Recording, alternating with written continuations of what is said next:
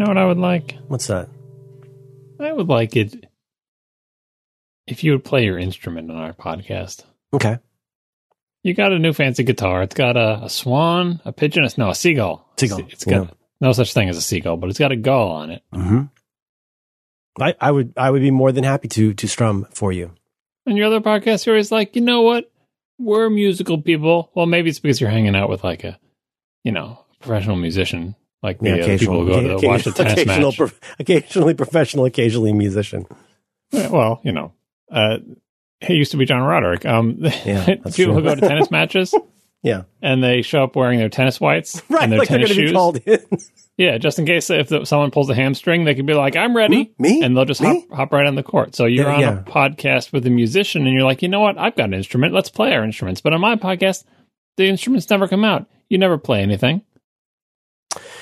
Man, you make a really good point. You got two, two, two points that are very interesting. Uh, one is I would be happy to. Um, my office is really, really dirty, but I'll find a place for it. I will definitely bring it for our next recording.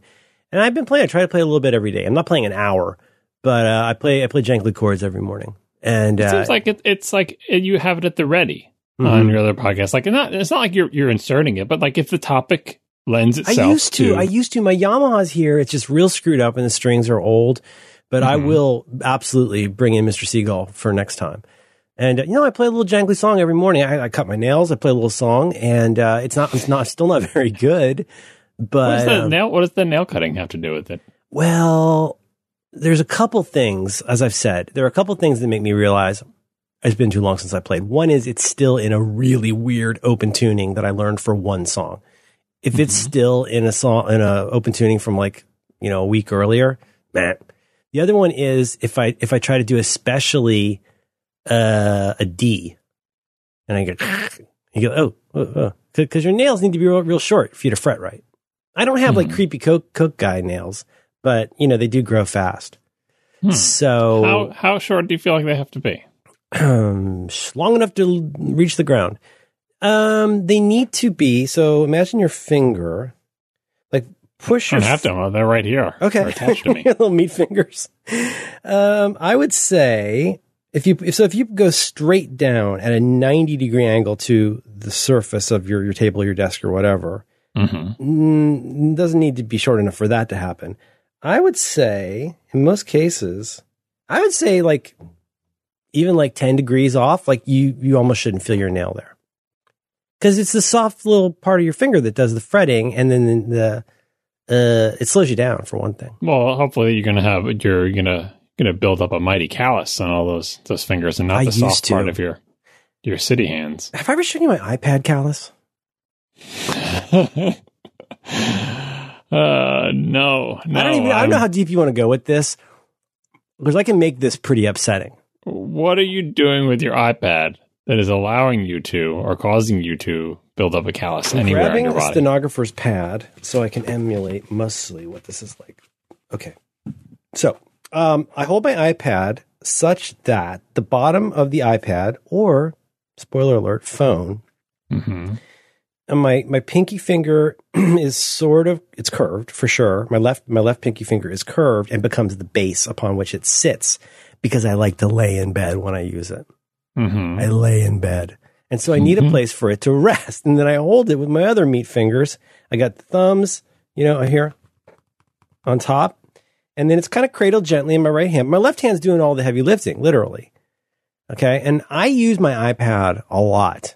So let me first just say something very upsetting, which is I now have a permanent dent in my left pinky where my iPad Pro rests. Your left pinky, you're holding you're holding it because I was just trying to emulate you with my phone, which is very Mhm. large.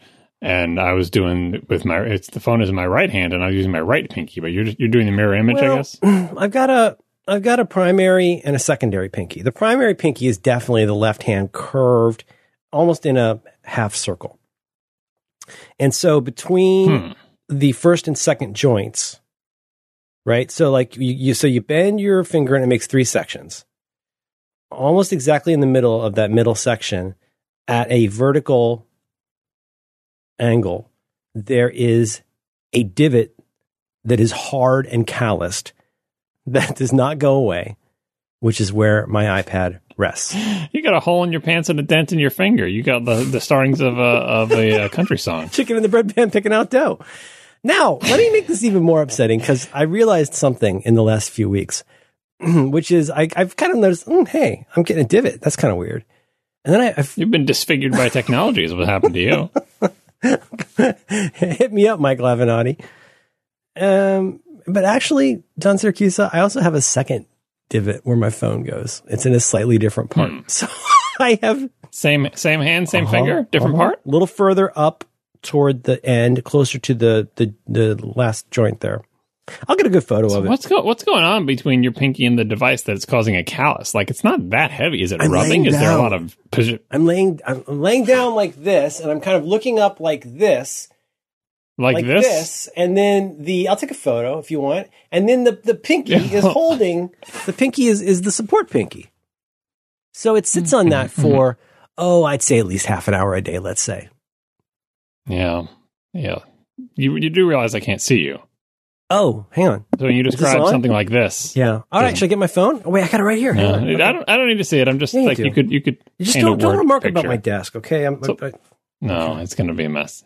Oh god. Okay, so it's kind of. Also, this, this steno is really dirty. Sorry. Um, this will get it. Okay. It's sort of like doing face ID. I'm trying to give you multiple angles. So this is one of this is what, while you position yourself and take these pictures. This is one of those. uh one of the few, that's not an advantage, one of the side effects mm-hmm. of uh, suffering from repetitive strain injury of various kinds is I can't even imagine sitting in my bed with an iOS device and using my hands or arms or fingers to hold it the entire time. What like do you have? Like, do you have some kind of, you have some kind of like extruded, jointed mic stand type thing over your head that holds it holds it up like no, you're no. an invalid of the future? It's called uh, static contraction. They call that, I think, where you take what that's your, called a static contraction. Static contraction. You take your arm mm-hmm. muscles and you hold them in the same position for oh. a long period of oh. time. Oh, and you get like a, like a little claw. Well, just, anyway, um, no, you have like I have a pillow, just a pillow, just a pillow. And you, mm-hmm. if you mm-hmm. put your knees up and you have a pillow sort of on your on your belly lap when you're laying down, yeah, and you have put your knees up, and or you bend the pillow into an L shape against your knees, then the, the iPad just sits right there, and you don't need to touch it. Huh, huh, huh. Yeah, I see what you I see what you're doing there. I it's do you have it's any, do you have any notes for me on how I'm doing it? Oh God, I'm sorry, it's blurry. Uh, I mean, my suggestion would be don't use your any part of your hand to hold your device in the same position in front of your face for 30 minutes at a time. Because mm-hmm. that's just not that's great. The, 30 minutes was kind of a low estimate. but it's interesting that uh, that your body, now uh, aged and decrepit as it is, uh, takes on permanent like deformities merely by being used in a very mild way by holding holding a very light device in the same position for a long period of time. Is now actually, a, it's a professional iPad. I'm in an age where things leave impressions on my body, and this is something that I'm dealing with. As I'm saying, like, I mean, I, you got some deep furrows on your thumb alone. It's not even doing anything in but that picture. Don't do, don't zoom in. It's an iPad. Not, I'm not photo. zooming. This, these are these are like the canals of Mars. No, mm, the the lighting is is kind of dramatic. I have a single point of lighting. It, it's like that's, uh, that's yeah right. Yeah. That's a, that's a long thumbnail though. You're right. You can do that. To, that's not to, that. The God, gosh darn you, darn you, Bob. Um, all right. Um, we'll see. Okay. Anyway, yes. Okay. We're popping the stack, as John Siracusa says. I will bring in my seagull next week, and I will strum some pretty chords, probably in the key of G for you. It's not. It's not like you have to bring it in for show and tell. I just feel like it should be on the ready because if okay, we happen listen, to mention some music stuff, okay, I'd just be I like, got I got it. I got it. I'm going to bring in my baby you know. guitar. I'll bring in the little guitar, and the little guitar will live here. There will be no pressure to play it, but it will be mm-hmm. constantly available. Mm-hmm. It's I, I drop tuned it a little bit.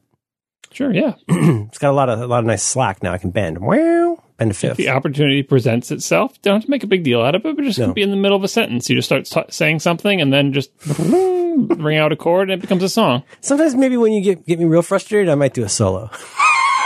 that would really that. change the show. What, does a Merlin Mann uh, guitar solo sound like? I know what a John Roderick guitar solo sounds like. I don't think I've heard a Merlin Mann guitar solo. Yeah, his is pretty his, pretty anarchic. His. Yeah, he gets pretty wild. Yeah, yeah, that's fine. Um, bandwidth. We were talking earlier about uh, our bandwidth speeds, and you, you seem to think that uh, friend of the show Todd and I have lamentable bandwidth speeds as reported. No, I said you're crazy numbers. Crazy. I don't think they're lamentable. I think they're just okay. it is- Crazy. it's it's obscene. It's obscene what you have. So here's here's. Would you like to share your numbers? You know, one thing I like and despise about you is you only ever pick battles that you know you've already won. This is not a battle. You're very competitive. Why is everything a battle? You're very competitive. You're constantly whipping it out. no, you're All right, You will hang on, see in a moment. cop. I'm not competitive. Um, up until a few months ago with my Comcast connection, I had 80 megabits down and 11 megabits up and uh, at home at home and at work and now at home and at work I have just under 300 megabits down and still have about 11 up. And I think Todd said he has 200 something on Comcast, which is plenty fast for everything for me. Now you you got you got the fiber, is that right? So the reason I think your numbers are crazy is because, like, I'm used to the world where cable, if you cable, you know, a cable company gives you internet access. That's what this is. That's what this is. Yeah, it's asymmetrical where you get bigger download speeds than upload speeds. That has been true for the entire time that I've used cable for internet access in my area. Um, and like you mentioned, like you mentioned your 8011 thing, even that is ridiculous because like 80 down but 11 up, that doesn't seem equitable in a world of, you know, which, FaceTime. which must seem two, two, two, make 298 down 11 up seem even crazier. Yeah, and two, first of all, two aspects of 298. First, 298 down is huge. It's, a, lot. It's, it's it's never not been great. Even with I, I love the Eero so much. I don't think they're a sponsor this week, but I mean we get we get we can get around if you're close by 100 wireless, definitely 70 throughout the house. It's it, it really it's super crisp. Yeah, or any, it, it, you know, from if you're an old person, you remember anytime your internet connection is faster than your Wi-Fi seems crazy because it used to be ridiculous that that would be the case. I do w- wonder a little bit about the numbers because a lot of times they have like some, you know, edge server on the Comcast network that does your speed test against, you know, some CDN that's down the block from you where you're getting crazy rates that you would never get across the actual Oh, internet. But either way, it's big numbers, right? It's it's fairly consistent. I, I've done it. I mean, I do it with Eero because it makes it so easy. I've also done it with with Speed Test and the other one and Netflix, and it's it's generally pretty consistent. But I guess they could they could probably I mean, the whole point of the companies like Netflix or whatever is they want to get the content close to you, as the edge networks, you know, Akamai or whatever, like to get the content to close to where you are. But Sure, if you C- literally CDNs. need, yeah, need to get a file from that actually is across the whole internet that isn't mirrored in 17 locations. But anyway, it's still huge numbers, and yet still same the same 11 up. Yeah. Uh, and I think that's obscene. 300 down and 11 up is not Well, the way an internet and the the place where I use and view things on my Plex server is not the place where my Plex server lives. And let's just say it can be pretty frustrating that I could have much better quality stuff if my 'cause poor you're little up, you're, you're quote unquote uploading from your office to your house or yes, vice versa. correct, correct, correct. Yeah, that's right. which is ridiculous. Anyway, my connection is very old. I have like the first FiOS that you could get more or less. Um, and I can't actually go much faster than I am now without them replacing my FiOS box thingy, but I don't want anyone to touch anything in my house at this Mhm. point because, right. You I learned. have, I have uh, I think, uh, 50 50. So 50 up, 50 down. Or maybe 75 up, 75 down. Something Huh. like that, which, which is nothing compared to your download speed, but is, you know, seven times your upload speed. Yes, yes, yes. That that's really interesting. Did I use the right term when I said ISDN? Uh, you did. ISBN is the book thing. IS ISDN is. okay, so I, I, is- I got it wrong at getting it wrong. ISDN. s- What I remember was back in the day, you had. Oh, go ahead, please. Show me what you uh, know. as the- there was just a joke about that. It, it sounds darn nice. internet support, that's digital the age of my jokes. Is that uh, back back in the day, ISDN was better than an analog modem. So, but no one could get it in their house. So it was. Mm-hmm. It sounds darn nice. In actuality, ISDN doesn't sound nice at all. That's good. Yes, it's a bad, uh, but it, it's ridiculous that we ever thought that because the maximum speed of ISDN is like, you know, it's 10 times the speed of a modem, but it's crap by today's standards. But well, as long as we're going down mem- memory lane, here's what I remember. Uh, I always had dial-up connections, um, either through um, the university at first, and then increasingly through like local places, like fifteen dollars a month or forty dollars a month or whatever it was. At first, it was forty, then I think it was fifteen for like a local local, local provider, which was uh, I believe twenty eight eight or thirty six eventually. Um, and I had that until I moved to San Francisco, where we had DSL from AT and T. But what I what I remember at the time was, and you you can tell me I'm using all these terms wrong, but there was like everybody pretty much had dial up, unless they were on uh, like a university or government. Then they were on usually a T1 or a T3. A T1's made of T3s. Is that right? Uh, I think it's the opposite. T3's made uh, of T1s, but I think that supposedly the thing that made ISDN great, which is why it was good for stuff like, you know, if you needed to call into NPR, you could use ISDN if you could get access to it. Supposedly the thing that was great was A, you got the same very fast speed for the time up and down, but also that it was just crazy consistent. Like I remember back in the day, you drop stuff into fetch and it was first it was like it seemed i don't know if this is just the, the way that it was calculating wrong but you but uploads would start really fast and then slow down and keep slowing down and then get to a steady state eventually. But supposedly with ISDN, if you had, I don't know, let's say 20 megabits, that might be high, probably 10. If you had like 10 megabits up and down, it was a solid pulsing 10 megabits uninterrupted in both directions, which made it very steady and knowable as a way of, of moving, especially media data, data around. Is that accurate?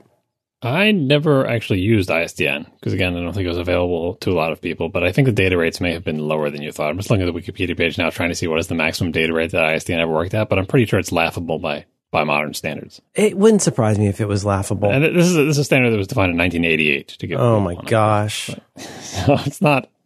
Yeah.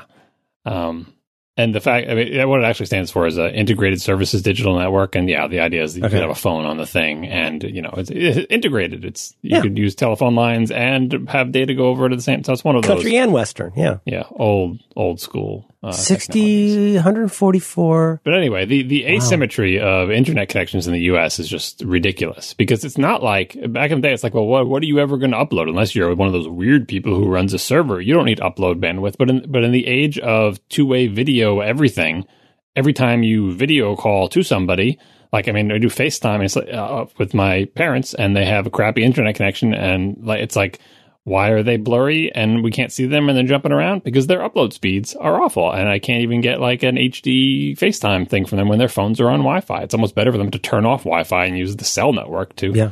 uh, to FaceTime over. Um, so yeah, I think that uh, no one should have a, you know, 300 down and 11 up uh, no, internet connection. But aren't people getting like, uh, not a terabyte down, but aren't there people that are getting like 1000 megabit connections on. Gigabit? Yeah, those are the those are the, the fancy fiber people like Google Fiber or whatever. You said you had some fiber option in your house, but you couldn't do it. I, we couldn't. There's no electric that can get to there, and it was very frustrating to Mr. Sonic when he came out because he had actually rigged up the wire is like literally hanging off our house, like it's well, sitting I mean, there. You can you can make electricity to go to different parts. No, you don't want to do that. You don't want to do that in our house. I mean, you don't want to do that. It's not your house. Well, but, you know. no. Oh God, no, no, no. Oh no. Believe me, I pay for everything in our house. I don't call our landlord about anything. Um, it's just better that way. Um, got a plumber coming tomorrow. Uh, but, uh, no, I don't see any way to do that. and honestly, you know, when the Comcast thing came along, I learned about it in a funny way, which was, I forget how it started, but, but a listener said, Hey, you know, you keep talking about your Comcast, um, connection. Like, have you tried this? Um, I think it's an Arris. And man, I think it's basically an updated surfboard. He's like, you know, have you tried this? Maybe it's got this technology and that technology and that technology. I bought one. I hooked it up. And even with my old connection, it was already like way faster. And so I looked into it and like, it was like 80 bucks a month to get, uh, 300 down, which is amazing. Um, yeah, it's funny. Um, uh, my daughter lost a, lost a tooth tonight and, uh, I did a video of it and sent it to the family. And it's, it's funny though, because as fast as that connection is down, um, I mean, you can notice, you can notice it huffing and puffing. Like if I send you a video, like I, it does not feel anywhere near what it's like to download something. Yeah, and to be fair, most compressed video, in theory, shouldn't even saturate your upload bandwidth. But the that ten measured you get, again, depending on what you're measuring it against, may not be representative of real world bandwidth to an actual other point in the other specific point in the internet, and not just like the speed test server that you're hitting. Hmm. Okay, so that's why it's crazy.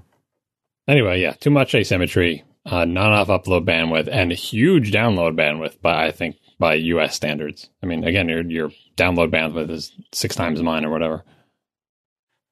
Oh yeah, I'm I'm I'm very satisfied with it. And like I also said to you and Todd, the part that's funny is I, I, they've stopped sending me the Jason Snell notices at this point. It used to be up until I got that upgrade.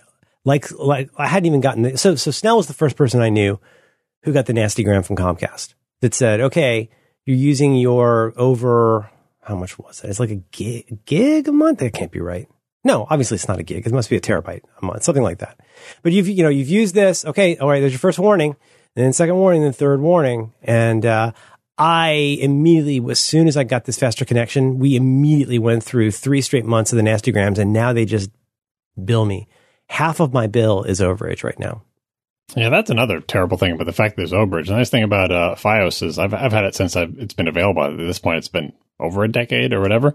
Uh, when I had Comcast, that was back in the age when they were occasionally sending you nasty grams because Did you ever think get a you nasty like. Did you ever get, get a DMCA? Uh, yeah, I got one for like downloading an episode of The Sopranos or something. so, Who but it told, it told you specifically this file from this place was downloaded to your computer. mhm, really? That's so creepy. I've never gotten one.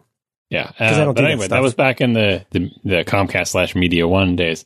Uh, FiOS never mails me about anything. There's no such thing as overages, and I'm using plenty of bandwidth. Believe me, like even just just uploading like the multiple gigabytes of like digital files I upload for like viewing on the incomparable. I think about your just your photos, you know, alone. Yeah, or yeah, just push just pushing up my photos. Or I guess what I'm gonna I'm gonna back up my I'm gonna re-back up my four and a half terabytes of, of photo data to two new backup services over the course of the next week. Nothing, just not a peep from them.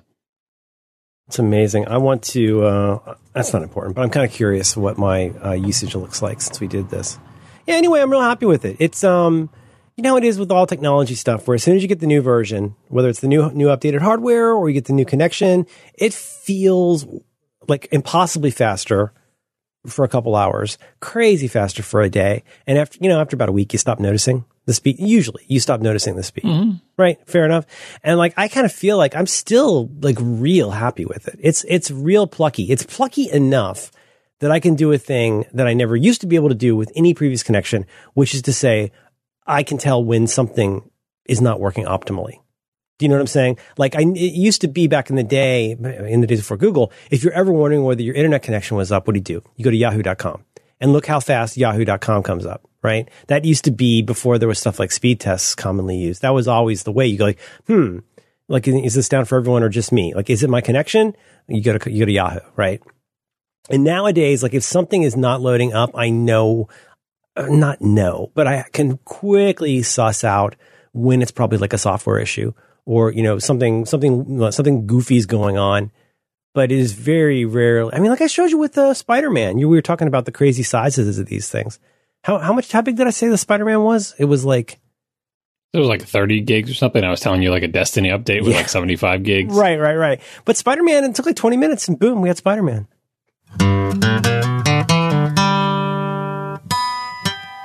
This episode of Reconcilable Differences is brought to you in part by Simple Contacts. You can learn more about Simple Contacts right now by visiting simplecontacts.com slash diffs20. You probably have a bunch of stuff that demands your time. You got work to do. You got side projects to complete. You know, you might want to play a video game now and then, but, uh, luckily you don't have to worry about ordering your contact lenses no more. Not with Simple Contacts. Simple Contacts lets you renew your prescription and reorder your contacts online. So you can do it from anywhere in just minutes. Their self-guided vision test takes about five minutes. It's way faster than taking time off to go to the doctor's office. A licensed doctor reviews every test, so you can skip that office visit, but not the care that you need. Now we need to let you know this is not a replacement for your periodic full eye health exam. You should still do that. But Simple Contacts will check that your current prescription still helps you see 2020 and will renew your lenses based on that prescription. And uh, they are not writing completely new prescriptions or examining your eye health. Simple Contacts have all the brands and lens types you're already familiar with. Their vision test costs just $20. The prices of the contact lenses are unbeatable, and standard shipping is free. On top of all of that, they have a special offer offer just for listeners of Reconcilable Differences. You can join the other 5,000 people who have rated Simple Contacts five stars in the App Store. And right now you get $20 off your contacts by going to simplecontacts.com slash diffs20 and using the very special offer code diffs20. That's D-I-F-F-S-20. Simplecontacts.com slash diffs20. Offer code diffs20 for $20 off. It's there right in the name. Our thanks to Simple Contacts for supporting reconcilable differences and all of Relay FM. Yeah, it's weird. Uh, I think you live uh, un- unintentionally. You live differently when you have different speeds. And I, I know I see this when we go, whether it's when we go camping or when we go, you know, you've heard my horror stories about like running into my bandwidth cap two days into a five day trip and stuff like that. It makes me really antsy now. It, it, I hate to admit it about myself. I'm not proud of it, but like I feel really impoverished when I can't do basic stuff. You know, it just feels, it's strange, but that's how a lot of people live. There is a digital divide that still exists to this day. And like you just, you really, you, in my case, you don't see it. I don't see it unless I go outside my neighborhood. Welcome to the resistance, as you say. Yes. Mm-hmm. How's it going? So we got a couple of items to follow up here. We got some follow up. We got some mini topics. We got some good topics. Topics. Um, mm-hmm. Can we get one thing out of the way? Mm-hmm. WTF? I, I thought I thought you had made a personal commitment to refactor the document. Why would you think that? Because I asked you to.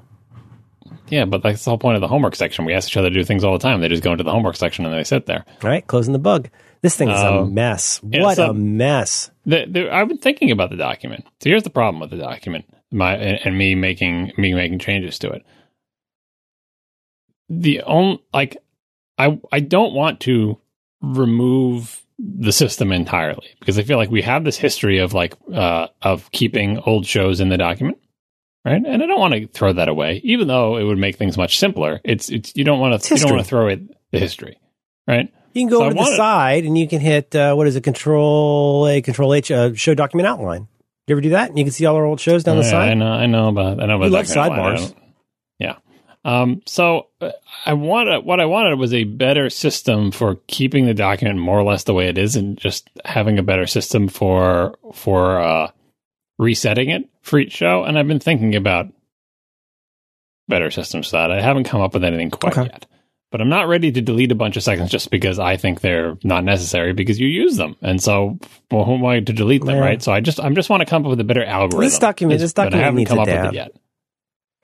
Yeah. So anyway, I, if I'm, I'm thinking about a better algorithm for managing the document. In the meantime, it continues to persist in its current form. Okay, so we've got uh, we've got follow up. That's one one item done. Uh, John did not fix the document as I had requested, shirking his do oh, you want the quick uh, update on uh, homework? Yeah, the aftercare homework situation. Aftercare homework situation. Got an email. So my wife, my wife wrote. she's so good. She always does this because she's so the best at this.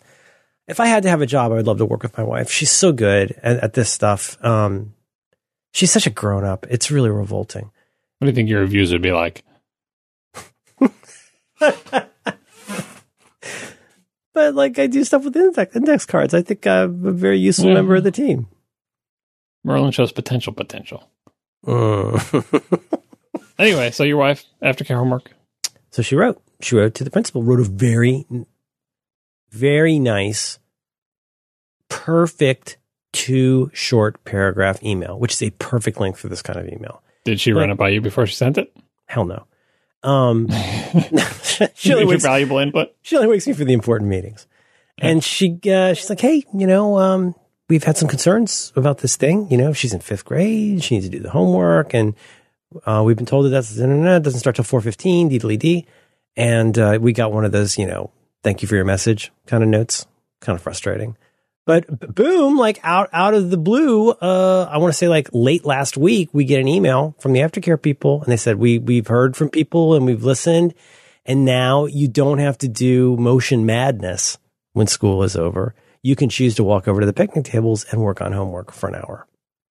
Is motion madness a branded thing, or is that just your name for something? I don't know. No, that's the name they use. They call it MM. All right.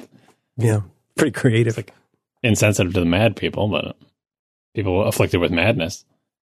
Oh yeah, I know it's super normative. Um, so mm-hmm. you know the problem is now you know um, I love my kid. She's kind of sensitive sometimes, and she's very not into the idea of trying it again because a lot of her part of it is also a lot of her homework is on the Chromebook. You know, mm-hmm. like she does two blog posts a week she has to respond. This is setting aside the workbook of math that she has to do every week. She also has like a something involving like there's one where you read an article and respond to it. There's one where you do the quote of the week and respond to it. Uh, two blog posts a week. Um, that's all just the standard stuff. So a lot of it does have to is best done on the Chromebook. But uh, if she could just knock out the math for the first hour, I'd be so happy. Anyway, that's the update. The update is I'm still not thrilled. I still don't love the way the place is run, but good for them for listening uh, to the response from people like us, and I'm very grateful they did that.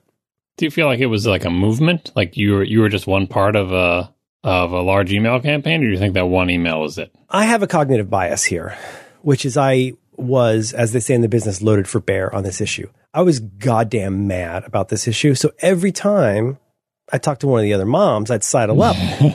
I'd say, Hey, how's it going? Oh yeah. How's, how's Scooter doing? Hey, um, so what do you think about this whole no homework allowed at aftercare thing? Is that a thing you're talking about? And I'm like, well, I don't know. They're not very nice. And they don't want to do homework. I'm like, yeah, you know, I mean, we're emailing them about that. You might want to email about that too. They call it brigading or call out culture. Mm-hmm, yeah, uh-huh. the, the, Whisper Network. Mm-hmm. And so uh, I think other people did. Other people did. And here's the thing: uh, how does one say? One will not say.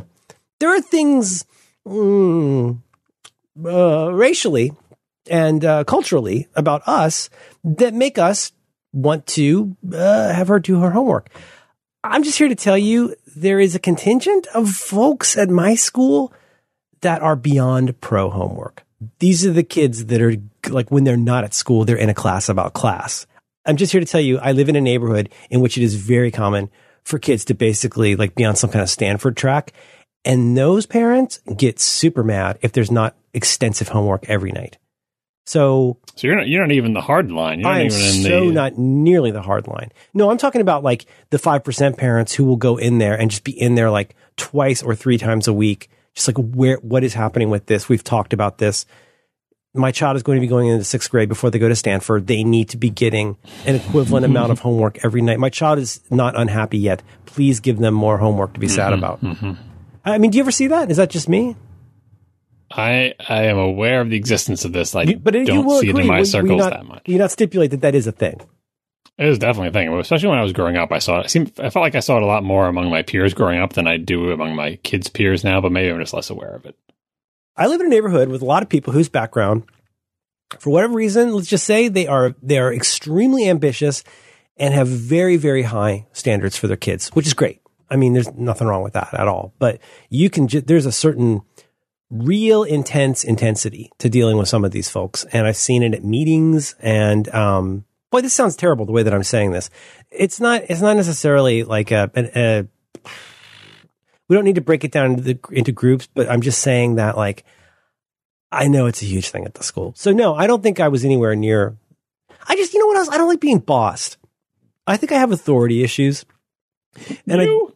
I, I, mm, I don't like, I don't like people presuming that they have any domain over certain parts of my life that I have never ceded to them. So, and I feel the same way on my daughter's behalf, which she despises. So, like this year, you, you don't even take orders from yourself. No, I, I, I ignore them. I'm yes, no excuse, sir. Um, but this year, for example, they're doing all kinds of dumb stuff. Like, oh, now guess what? Okay, every kid, if you want to go to the bathroom during class, you have to use one of your bathroom passes for the semester. Yeah, you mentioned this to me. This this seems uh, Dickensian, maybe. Is that the right I word? I introduced my daughter to that word literally this morning. Dickensian. Yes, yes. And, and you know, she said, "Well, here's my sheet of bathroom things." I said, "Oh, you know what? You don't need to use those because if you need to go to the bathroom, go to the bathroom." Mm-hmm. Um, is the thing. And and she's like, "Please, please don't embarrass me. Please do not talk to my teacher. He's so nice. He's so nice. She's she's so Stockholm syndrome with with, the, with this guy, mm-hmm. and I, I like him a mm-hmm. lot. But like, no, no. You know, here's the thing." Uh, my daughter is not going to grow up in a world where men tell her when she can go to the bathroom. Mm-hmm. Is, is a line in the sand that you're going to have to be okay with. So save yourself a sheet of paper. She's not doing it excessively. She's a sweet, precious angel. And don't tell women when they can go to the bathroom. More men. See, you realize if you if you actually talk to this guy about it, he'd be like, uh, listen, dumb dad, uh, you think kids ask to go to the bathroom when they need to go to the bathroom, but I've been a teacher for 4,000 years, and I can tell you the kids ask to go to the bathroom when they don't feel like being in class and they go go off. And that's why I have the system and blah, blah, blah, blah, blah. And then what are you going to say to that? Well, what I will say to that is I have seen a certain strain of let's punish the whole class for one to six bad kids. I know for a fact my kid is not one of those one to six kids. She's terrified of even appearing to break a rule at any point in her life. And I think the I the I I want to trust these folks because they are the pros and they know what they're doing. But at the same time, when, when stuff like that comes up and when it comes up like three times in a week, the hairs on my neck go up a little bit because I do want my kid to to well, whatever get better and toughen up and get smart and all the kinds of stuff you need to go to middle school. But at the same time, like I also am extremely um, sensitive to stuff that encourages the kind of terrible thinking about oneself that, that people like us grew up with. I'm very, I, I know this sounds like a coddling thing, but like you're just supposed to feel bad about yourself all the time for your thought crimes, let alone your deed crimes.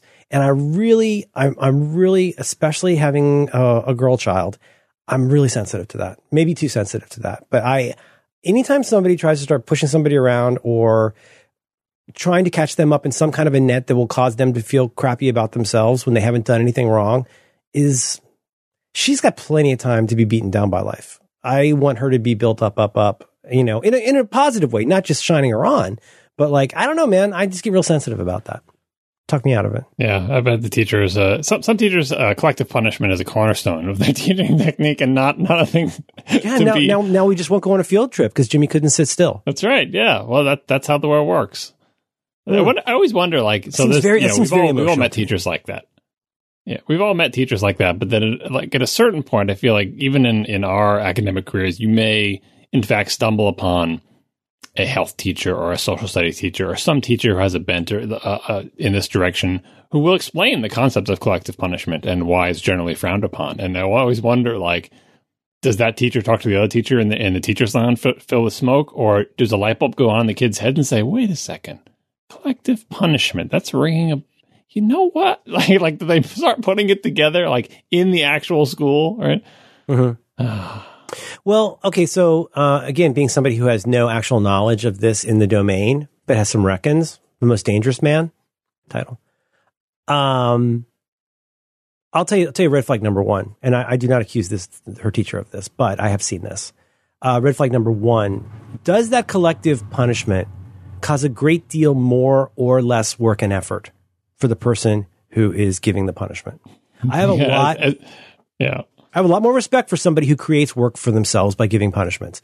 People, oh, oh, no, I don't. I don't have respect for it because like it, it shows that it's it's purely punitive and has nothing to do with making anyone's life easier. Like that's the worst. But I'm talking about I'm talking about like okay, so your idea of you know it's like when they do those dumb games like let's have a contest to see who can go the longest without talking kind of things. Um, but like if if your punishment involves you having the teacher having to do a lot less work, that's a red flag for me. I mean, I think it's a red flag in either direction because when it when it creates more work, when when the when it's like a, a vicious cycle, that the behavior worsens and the punishments increase and the behaviors and just everyone is miserable and nothing gets done academically because the entire school day is, is all about this war over the punishment system. It is making more work for the teacher, and yet is it's and almost it's making, worse it's making everything emotional in a way that's utterly unnecessary. Right. And and then it's like what was your goal? What was the what was the end goal here? Was it to yeah. like were we trying to maintain discipline for the purposes of increasing education and you you, you received the opposite effect, but the, instead the most important thing is that the authority figure win, right? And then it mm-hmm. just becomes this this uh, terrible power struggle. I mean, I don't I don't see a lot of that in, in teachers uh, these days. I saw a lot of it when I was a student, but uh, thus far I haven't seen it really. I haven't caught a, even a whiff of it really anywhere. Um, maybe maybe maybe I'm missing it, or maybe I'm just lucky. I feel like my kids would complain bitterly about it, given the way that they've been raised and uh, how little of it they experience in life. They would uh, cry foul immediately, but who knows? Yeah, I guess. Also, um, mm, uh, uh, uh. this kind of relates to what we talked about last week with work and managers and the way uh, there's just this whole constellation of issues at work that kind of boil down to what's easy to manage or what do I choose to manage. People like to manage things that they understand. They like to understand the, the things that they manage and they like to feel important through the acquisition and disbursement of information.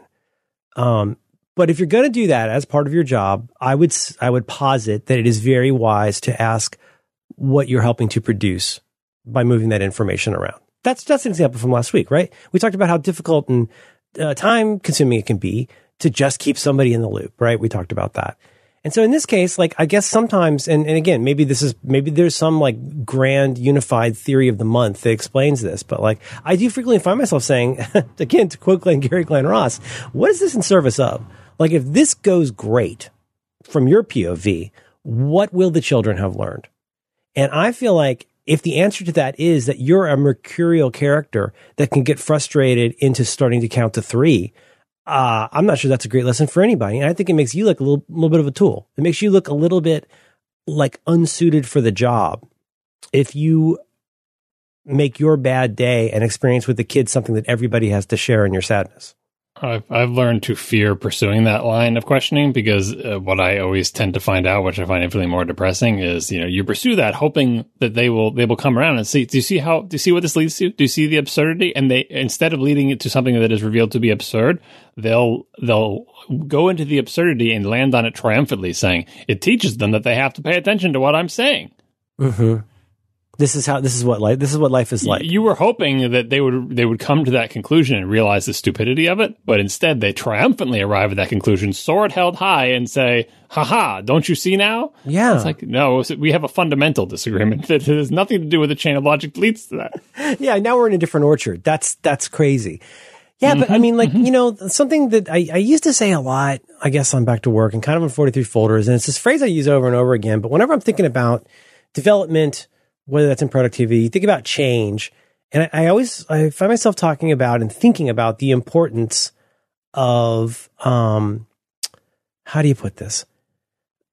For, you begin by, you begin by sort of like observing something differently or seeing something different from before. And if you do that right, that can enable you to learn to think differently about something or be open to the idea that your thinking can change. And then importantly, I'm not saying this always works, but it's kind of a cycle. And the other, next thing is that you learn to behave differently.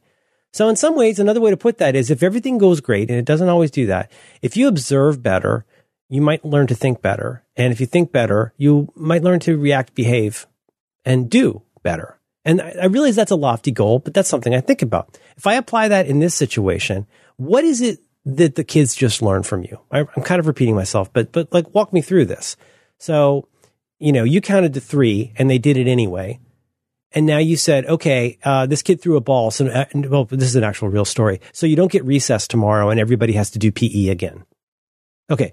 Tell me, having them having seen that, them having the opportunity to think about that. Now, you, young scholar, please tell me what they should be doing differently once that has happened. Because I'm not sure what the, what the great answer to that is. The do you, do you rat out your friends? Do you do you have a blanket party? Yeah, no. Like, the, the, the, monkeys pile on to the, the monkey that goes to take the banana, even though none of them has ever seen the fire hose, whatever the hell that thing is, right? You're training them to. Wow, you went full on Dr. Phil for a minute. yeah, don't you remember that one? I got the monkey with a hose, and the other monkey's never even owned a banana. We, have discussed it, that on this show, but I don't remember. I don't remember it because remember that's like there's like a mm. A banana in a cage monkey goes over You're it. so and bad at these. Yeah, monkey, I know. Well, do you remember? Monkey do you remember hose banana. Google yeah. monkey hose banana. I don't remember okay. it was a, it was a banana and a hose. The five monkeys experiment. Is that what it is? Uh, five monkeys experiment never happened. A group of scientists placed five monkeys in a cage, ladder on top. Every time a monkey went up the ladder, the scientists soaked the rest of the monkeys with cold water. Yeah, that's that's one of the variants. Yeah. Mm-hmm. And then uh, you just they just keep replacing the monkeys until they until any new monkey that comes into the cage tries to go up the ladder. All the other ones stop it, even though they have no idea why they're doing it. Oh, cut the ends off the roast. Yeah, mm-hmm. that's the ends off the roast. But it's also combined. Like what you're teaching is that that, that uh, collective, you know, the collective punishment is teaching the, the kids to police themselves because if anyone does anything wrong, it's the same thing you learn in military school, right? If mm-hmm. anyone does anything wrong, you all do something. So it creates unit cohesion. It makes them all hate the authority figure. Yeah, it's pretty cool. Uh, right. Yeah. Yeah. No, I, I, I mean I don't know. I'm getting emotional about this because this is this is a weird year. There's some things that have been going so great this year, and other things that um, I don't know. It's weird to be in your last year at an elementary school. It's it's it feels different. They treat you different. There's just a whole lot about it. I don't know if you had this, but it feels different. I, I think a lot of it has to do with that the faculty, staff, um, and administrators uh, have a very sensible interest in satisfying and recruiting the youngest parents if you look at a, a, record of participation, so there used to be this, this thing on the wall. I don't know if they have it anymore, but it was a, a thing on the wall with the sixth grades on it, K through five, and then there would be like a like a little apple for each parent that was volunteering to do stuff. And the kindergarten oh, it's, like it's like a, a, a sticker chart for your potty training, but for parents. exactly. You made a doodle in your basket. yeah, exactly. Exactly. Yeah, no, but you can guess what happens. Um, spoiler alert, the K level is like overrun with little apples. And first grade, K and one are both real, real full. And second's pretty good. Third, really petering off. Four, wow, what happened? Fifth grade, there was hardly any apples. And I, I, I remember noticing that and being very proud of myself as an extremely as a uh, like my my wife's been a room parent. She's been the treasurer of the P- PTA. She's super involved in the past with the school, and I don't know, man. I think that the, I think a lot of the efforts might go to the younger grades because I don't know. You know what? I'm just talking out of my ass now. But I mean, like you do, you do want the kids to eventually become more independent. Like you're, you're preparing them for, you know, for the next year where there's going to be but the way they treat the, the parents is what I'm saying. I'm going to be gone in nine months. I'm not even going to be there anymore in nine months. They got a lot more to worry about with yeah. with a local homeowner who has a five year old. Oh, but they don't know. Like they don't know. I mean, maybe they do know, but like kids have siblings, right? So you, one kid mm-hmm, may pass through the elementary school and leave, but there could maybe a new one entering, and you know, you don't know how long the chain goes.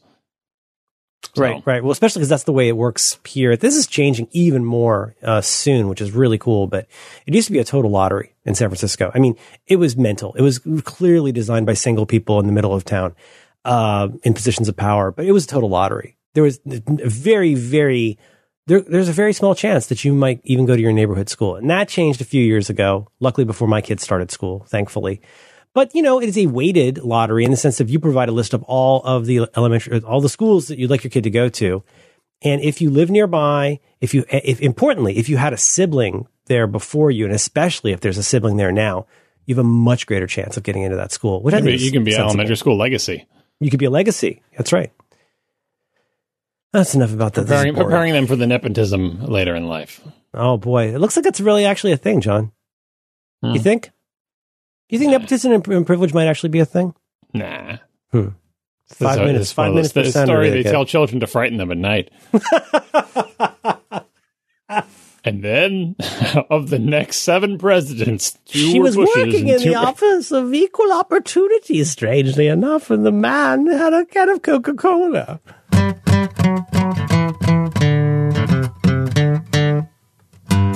This episode of Reconcilable Differences is brought to you in part by Hullo.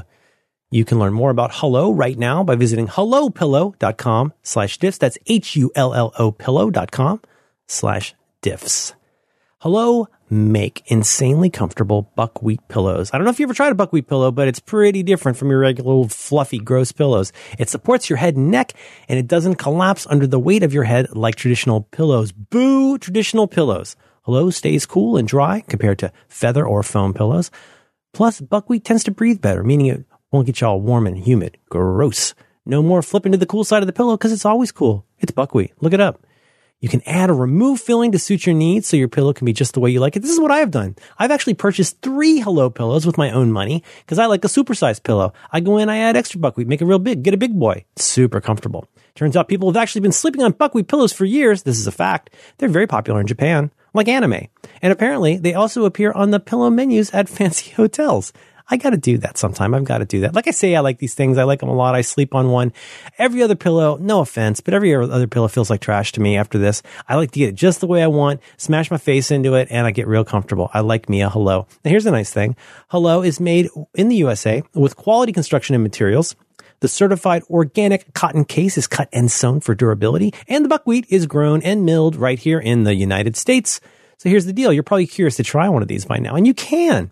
You can sleep on a Hullo pillow for 60 nights, and if it isn't right for you, just send it back for a refund. That's a pretty good offer. So head on over to hullopillows.com slash diffs. That's H-U-L-L-O pillow.com slash diffs. D-I-F-F-S. Right now, you're going to get your own buckwheat pillow. And if you buy more than one, they have a special discount of up to $20 off depending on which size you opt for. They have fast free shipping with every order and 1% of all profits are donated to the Nature Conservancy. Nothing wrong with that. Give it a try. If you love it, keep it. And if you don't, just send it back. One last time, it's hullopillow.com slash diffs. Head on over there right now. Do us a favor. Our thanks to Hullo for supporting Reconcilable Differences and all of Relay FM. Uh, do you want to do further follow up on my TV? Do you want to dire me about my settings? Yeah, it is that quickie on that one because uh, you mentioned whole, it offhand. Well, tell, tell, the people how this started. It started because Todd uh, uh, joined into our our, our Mos Eisley uh, Death Squad uh, call here. He jumped in and uh, he had follow up for the program. Would you share that with our listeners? Oh, I wasn't going to address his particular follow up because oh. I, am not sure which aspect of you want. He had follow up for the Reconcilable Differences program, as he gratefully often does, and that was he's like, yes, I did go and watch Succession. And I think he said something along the lines of it is indeed very dark at the beginning. He thought your TV was too bright. That's he why you were thought my banding. TV was too bright. Then that's why and I was seeing. You, you mentioned some stuff about your TV. In the past, you've said that you feel like you have uh, a good setup, uh, but in the, in the conversation, you mentioned something about your television saying, "Here's what I have it set to," and you said you had it yeah. set to yeah cinema home or expert dark or whatever. And you didn't give enough information for me to know whether what's actually going on there. But I just feel like this is a, this is a good uh, learning opportunity for the listeners and for you if this is what you're doing, but it probably isn't. No, no, no. Actually, no. I, am not defensive. I actually am 100 percent open to this. We have to fight. We have to fight our TV a little bit. It's a it's a really it's a 55 inch um, 4K UHD TV that looks fantastic. We fight it a little bit in the afternoon um, when the light's coming in from the west. So the the setting that I mostly leave it on looks pretty great in the dark and is still viewable during the day. And I don't think I've tweaked it. I think it is a stock. I think it's a stock. Uh, what's it called? What I call it? Preset. Yeah, but what is it called? Expert dark. So yeah, so I, I, I had gone through and done the RTings thing at one point, but you got to do that like per input device. And I don't know if I ever went back and redid the exact rating RTings setting uh, with the new Apple TV. Yeah. So the uh, my advice on setting up televisions is that for the most part, and this is the thing you'll find on the internet, but for the most part, like televisions come with a bunch of preset settings. So they have names. Mm-hmm. The names are just fanciful names or whatever the people companies come up with. And very often they're translated from another language and they don't make a lot of sense. But you know that that cinema home, expert dark, uh, movies, theater. There's always one called like Vivid or whatever, where it totally screws up your television set for display attracting people in stores. It makes your whole like TV look like a child's toy. It like makes yeah, almost like, like primary the, like colors. the attract mode in in, uh, in all video games from the arcade or whatever, but worse. Um, well, there's a lot of settings like that, and one thing you will find in television reviews, uh, very often they will tell you. Uh, well, here's the thing about the presets. Uh, depending on the television, they do this this infuriating thing where sometimes you can't add new settings. You only have to work with the settings that are there. And sometimes you can only change certain aspects of the picture quality if you start from one of the settings with a particular name. Like for a long time in, in the dark ages, the only mode that would show all the pixels in a television signal was like the PC mode because when they thought right. when you when you showed you know a computer on your television you'd want to see like the menu bar in your Mac and if they did the overscan thing you couldn't see it but all the other modes uh, would cut off the pixels and do overscan as if you're uh, on a CRT or something like that. Uh, that's that that's that's changed you know these days, but you may get a television where in order to change these three settings about the picture quality, you have to start from the cinema mode, from the expert mode, or whatever. Some televisions are just uniform, and those names are just names for presets or whatever. That's well, the art the RTings for mine had me start. I'm pretty sure with that setting. Yeah, and the second thing about the presets is, uh, regardless of if they're all uniform or not, and when they're non-uniform, it's really terrible, especially if they make you make a decision about well, you can use this preset and change this settings, you use that preset. But anyway, even if they're uniform, either way, usually there's some setting that most reviews will tell you this is the closest to decent picture quality. And so, all other things being equal, start from this setting and then start tweaking things. Like if you're wondering which of these presets that comes out of the box is closest to not being, you know, ridiculous, mm-hmm. this is the one. But the the actual final advice on, on all these cases is none of the settings out of the box are ever going to be as close to correct as a television could be. And if you really want your thing to look good, you have to actually manually calibrate your television set in your room in the conditions that you want to see it using a, a calibration app or whatever.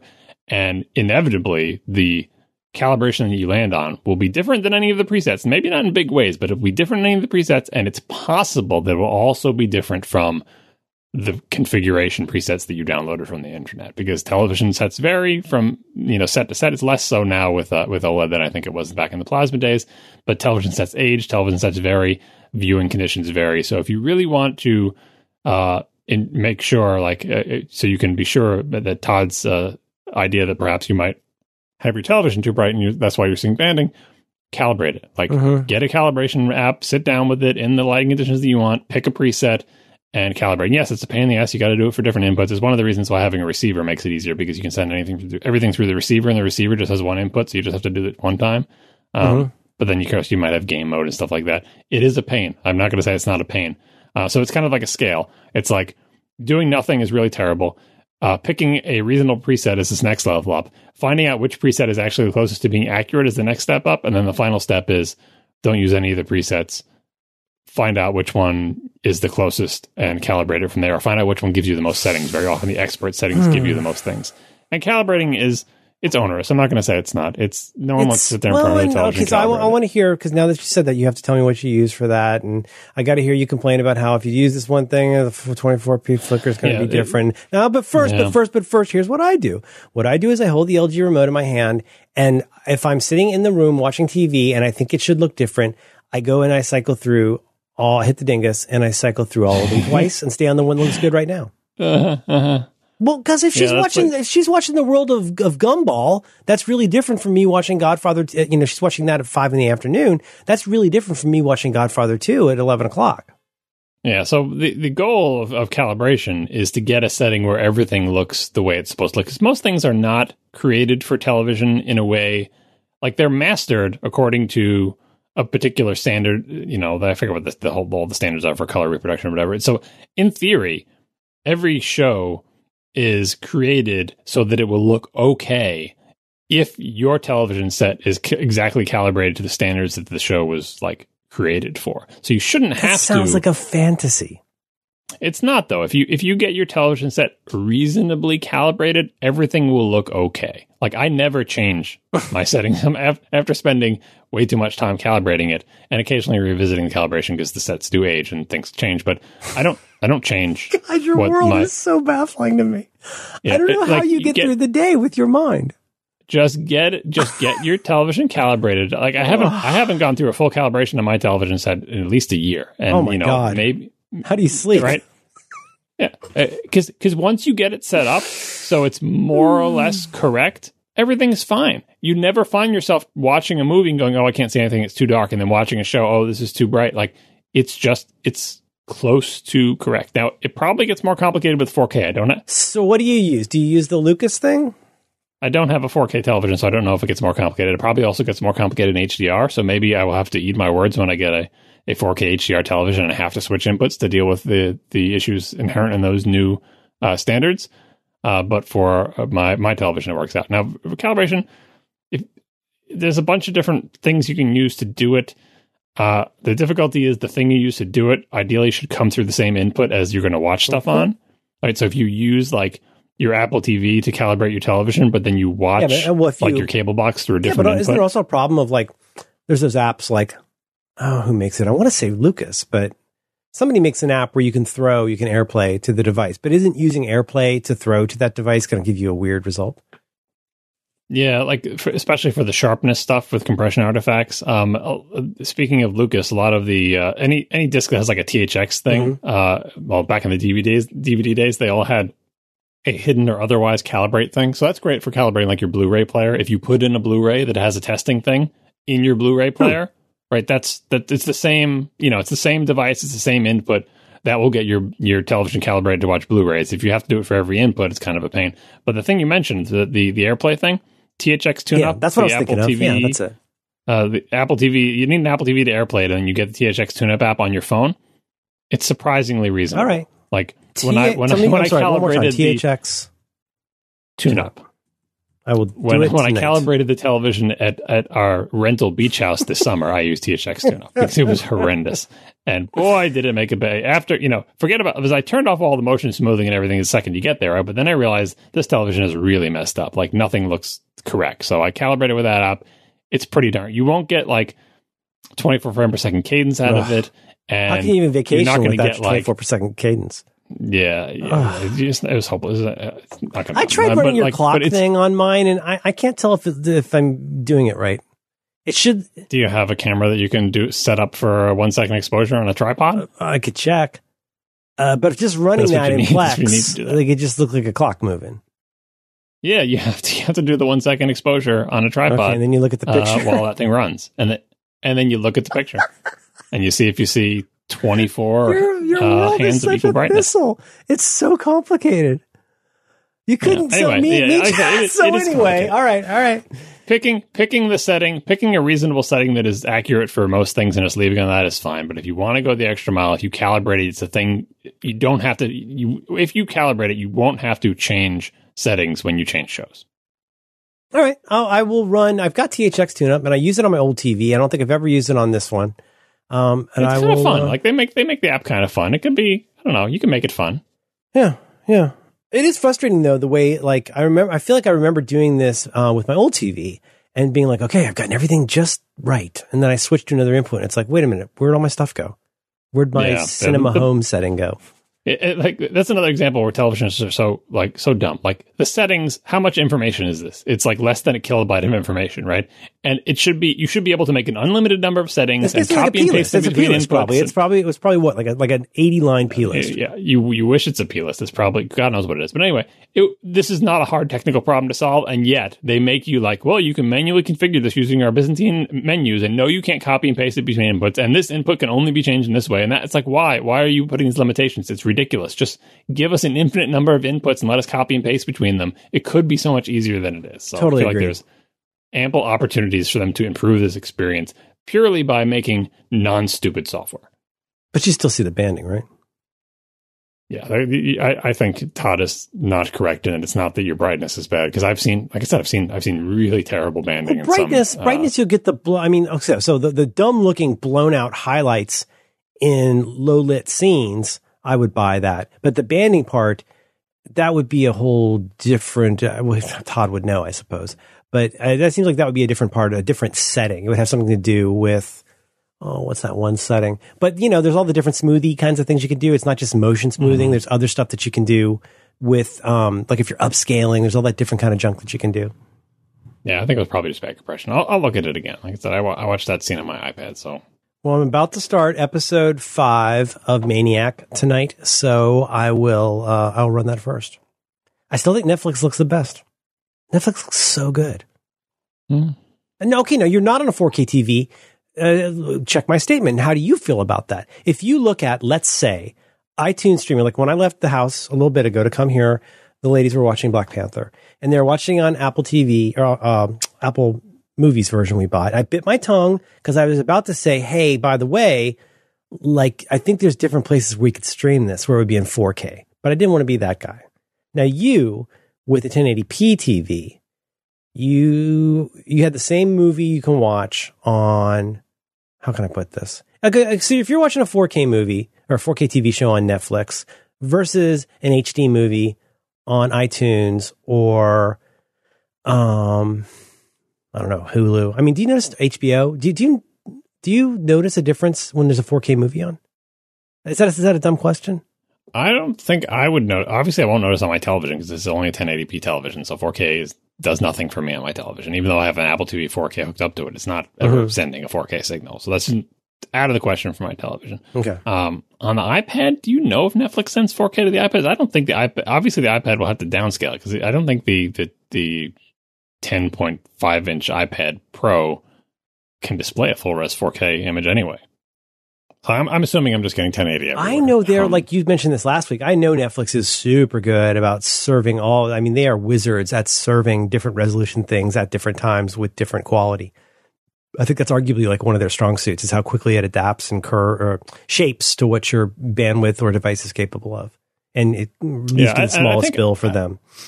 When I'm two inches from my my uh, Retina resolution iPad Pro, I can see that it's above 1080 in many cases if I'm doing Amazon streaming or Netflix streaming Mhm. or whatever. But I, I'm generally not watching shows that I care about the picture quality on my iPad. That's more of like the trash TV Yeah, device, you know. absolutely. Um, yeah. And the ones I care about, I'm watching on my television, which is not 4K. And, and additionally, my television is so far away from my couch that even if it was 4K at the current size it is, I'm not sure I could make out the difference. HDR for sure. 4K, maybe not. I think I'd have to go up to 65 inch television 'cause my couch is pretty far away from the TV. You have to go on one those calculator things and see well, how close what I was you have to be about to to your say. television. Is um, this is a this is a pretty nerdy site, but I think it's a very well done site. It's something I learned about. I want to say from Marco, but it was probably via via Marco, probably from you originally. R T I N G S dot com. It's in show notes. Um, and, and even if you don't have 4K TV, like just go check this place out. They have some really cool stuff. Um, where's their what do they call it? Um, they've got like guides. So if you go to give me a second here, you go to slash TV. Was that, that site was a listener suggestion, by the way. I, Oh, I learned about it from ATP listeners because Marco had a question about his television, and I was telling him to go to all the sites that I know about, and some reader suggested this site, which I had you know seen in passing, but I had, hadn't really put any stake into. And since then, I've become a big fan of the site and their YouTube channels. They think they do a good job. And it's very, I mean, they are not, this is not a racket in the sense of like, they're not here to just make you click a million things. I'll put three things in notes apart from the homepage. Um, TV size to distance calculator.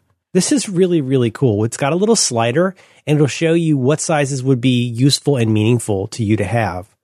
Uh, it's really cool. Adding that to show notes. Uh, the next thing that is cool is best TV of 2018 for you. I have not run this yet, but have you looked at this? Is it like a, like a wizard guide thing? I tend not to look at those things, but No. Okay. Um, it's a similar kind of thing, but you go in and you say like, how bright is the room? What is the viewing angle? Um, what are the kinds of things you tend to watch? And then you can filter by size and, uh, and then it'll make recommendations based on that. Uh, maybe not for John Siracusa, but like that's kind of a cool idea. yeah, yeah. And, uh, in general, like I, I would trust that the site uh, with that type of wizard that they're not just leading you into the thing that gives them the biggest kickback or whatever. Because I feel like they're Well, you know, one of my one of my best pals um, in town, he um, he bought an improbably large. Uh, what's the one you you have that you like that you're not allowed to play Destiny on? Uh, plasma television. he bought a plasma that is about the largest TV I have ever seen in a private home in San Francisco. I mean, short of like like Ev's TV. Like this is like a very was a very very large TV for somebody who lived in the Castro. And I mean, it was comically large. So that's the kind of thing where like, I mean, I guess that's good, but in some ways it's almost like sitting in the front row at the movies. It's not as good as like say probably a a 55 or 65 inch would have been in that same place. Like, and so a guy like that could also tell you, like, don't waste your money on getting more than you need. If it's going to be in your guest room, you may not need a 65 inch TV. Yeah, and, and for picture quality, still in general, it, it has been more true in the past, but even though it's today, the, the general gathered wisdom of television nerds is that the larger the set is, the more likely you are to have uniformity issues. Like uniformity is like they just fill the entire screen with gray, and like, does it look like the same gray ever, or is it like dark and splotchy, or are the corners darker than the middle? Like you want uniformity where every any place you Oh, look on the screen, it is the same Okay. gray.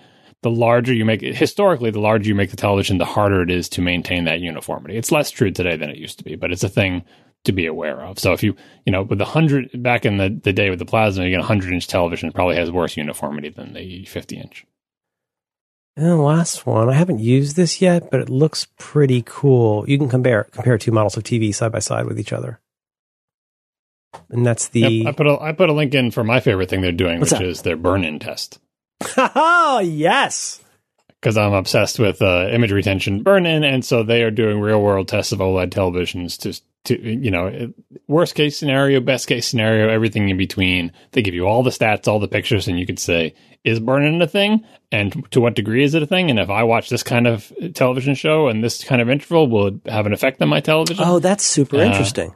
Very scientific, Real very life OLED burn straightforward. tests. Okay. Yeah, I mean, you just got to scroll through this. You can look at some of like the the bad pictures of like, look, if you watch CNN all day, this is what your television will look like after this number of weeks. Okay, I see. Oh, this is interesting. Okay, cool. Very, yeah, I, I- really like this site not just saying, oh, because a lot of sites back in the day would be like, burn-in might be a problem, and they'd have like two sentences in every review, like practically copy and pasted from review to review. It's like, to what degree? Like, will will it affect me? Like, no one told me this about my plasma, other than like, oh, you might have retention, but it's not that bad. Like, no scientific numbers. Like, show me if I watch this type of program for this many hours in this interval, uh, what does it do? And, And, the, how bu- long and the bug is always away? in that same place. Yeah, I, so I little, did- no one told me about Destiny. I had I had to do that experiment myself and burn in the the super meter in Destiny and wait a year for it to go away. I feel like I don't know if Casey would be involved, but I feel like at least you and Marco could form a kind of uh, a terrible and infamous super team of like maybe you could even have an extortion racket where you'd be like, oh, you know, that's a real nice uh, TV you got there. I guess you wouldn't mind me pointing something out about that TV. Uh, I, I think about Marcos TV a lot of like uh, going over his house and, and making the television have an entirely red, entirely green, entirely blue screen for a couple seconds just to see where the burn in is because it's one of those things where once you see it, it's kind of hard to. You're unsee it. both you're both pretty afflicted with that ability, though. I mean, uh, Marco also has the other super, the chaotic good superpower of making you want to buy stuff. Like he's arguably best at that of anybody I know. But I feel like you both could ruin a lot of lives by pointing out something you can't unsee. Yeah, you know. I mean, yeah, I, I still I still have uh, flashbacks to the days of uh, dead pixels on monitors and how it was just an acceptable, uh, you know, cost of doing business. Where it was like in Oh. the fine print is like we sell you a And like television. one person it's points it out to you, you don't notice it, and then like that's that's all you see, and it's never going to go away, and you can't return No. it because it's like that's that's what monitors are like. As You long as there's rub it. not more than three of them within two inches You of rub each it. other. You rub it till it goes away. Rub it. Nope, don't rub it. Doesn't help. Yeah, you think uh, your computer doesn't have image retention? hmm What a nice guy. This episode of Reconcilable Differences is brought to you in part by Squarespace. You can learn more about Squarespace right now by visiting squarespace.com slash diffs. Friends, I implore you to make your next move with Squarespace because Squarespace lets you easily create a website for your next big idea with a unique domain, award winning templates, and so much more. Maybe you want to create an online store, a portfolio, a blog, any kind of content. You can put it all on your Squarespace site because Squarespace is an all in one platform that lets you do whatever you need to do. There's nothing to install, no patches to worry about, no upgrades needed. You don't have to worry about any of that stuff because Squarespace has got you covered. They have award winning 24 by 7 customer support if you ever need any help. They let you quickly and easily grab a unique domain name and all of their award winning templates are beautifully designed for you to show off your great ideas. I love that you don't have to do any futzing or fiddling to make your site look good on any device. Squarespace does all of that for you. Like I just said uh, to my friend Dan Benjamin recently, you know, um, if you're going to be a runner, why make your own shoes? You know what I'm saying? Squarespace takes care of that stuff for you. I'm a huge fan, longtime fan of Squarespace. I've used them for years. I use Squarespace for my personal sites. I use it for my ungainly X-Man meetup site. Uh, I use it to post playlists uh, for Spotify and YouTube. You can just go go get them right on the website. Big fan of Squarespace. Crazy part is that Squarespace plans start at just $12 per month, but you right now can go and start a trial with no credit card required. Just go to squarespace.com slash diffs. That's D-I-F-F-S. And when you decide to sign up, use that very special offer code diffs. That'll get you 10% off your first purchase of a website or domain. And it will show your support for reconcilable differences. Once again, you go to squarespace.com slash diffs, offer code diffs for 10% off your first purchase. Our thanks to Squarespace for supporting reconcilable differences and all of Relay FM.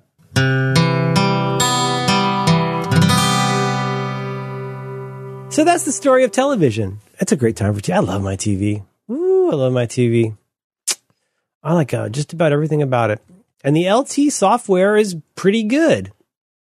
It's interesting. LG, like yeah. I, uh, boy, I'm sure I'm looking forward to Hulu uh, getting better at some point. I don't know if I've mentioned that to you. LG's going to feel bad about their brand awareness. I was pointing, what was I pointing out? To one of my kids, I was pointing at some, I was in the Apple store and I was showing them how they had a monitor that wasn't an Apple monitor. Uh, and that was my daughter. And she said, Oh, it's from Logitech because it said LG on it. I'm like, no, oh, no, it- No, it's from LG. So she's like, Yeah, Logitech. I'm like, no, it's, it's a separate company. It's called L and G. I know it has the same letters and sounds as. Logitech. Does it stand but it's not, it's not. It's not short for Logitech. I think it stands for "Life is Good." That's what they their slogan is. Uh, Who knows what it actually Kitchen Fresh for? Chicken. Yeah, exactly.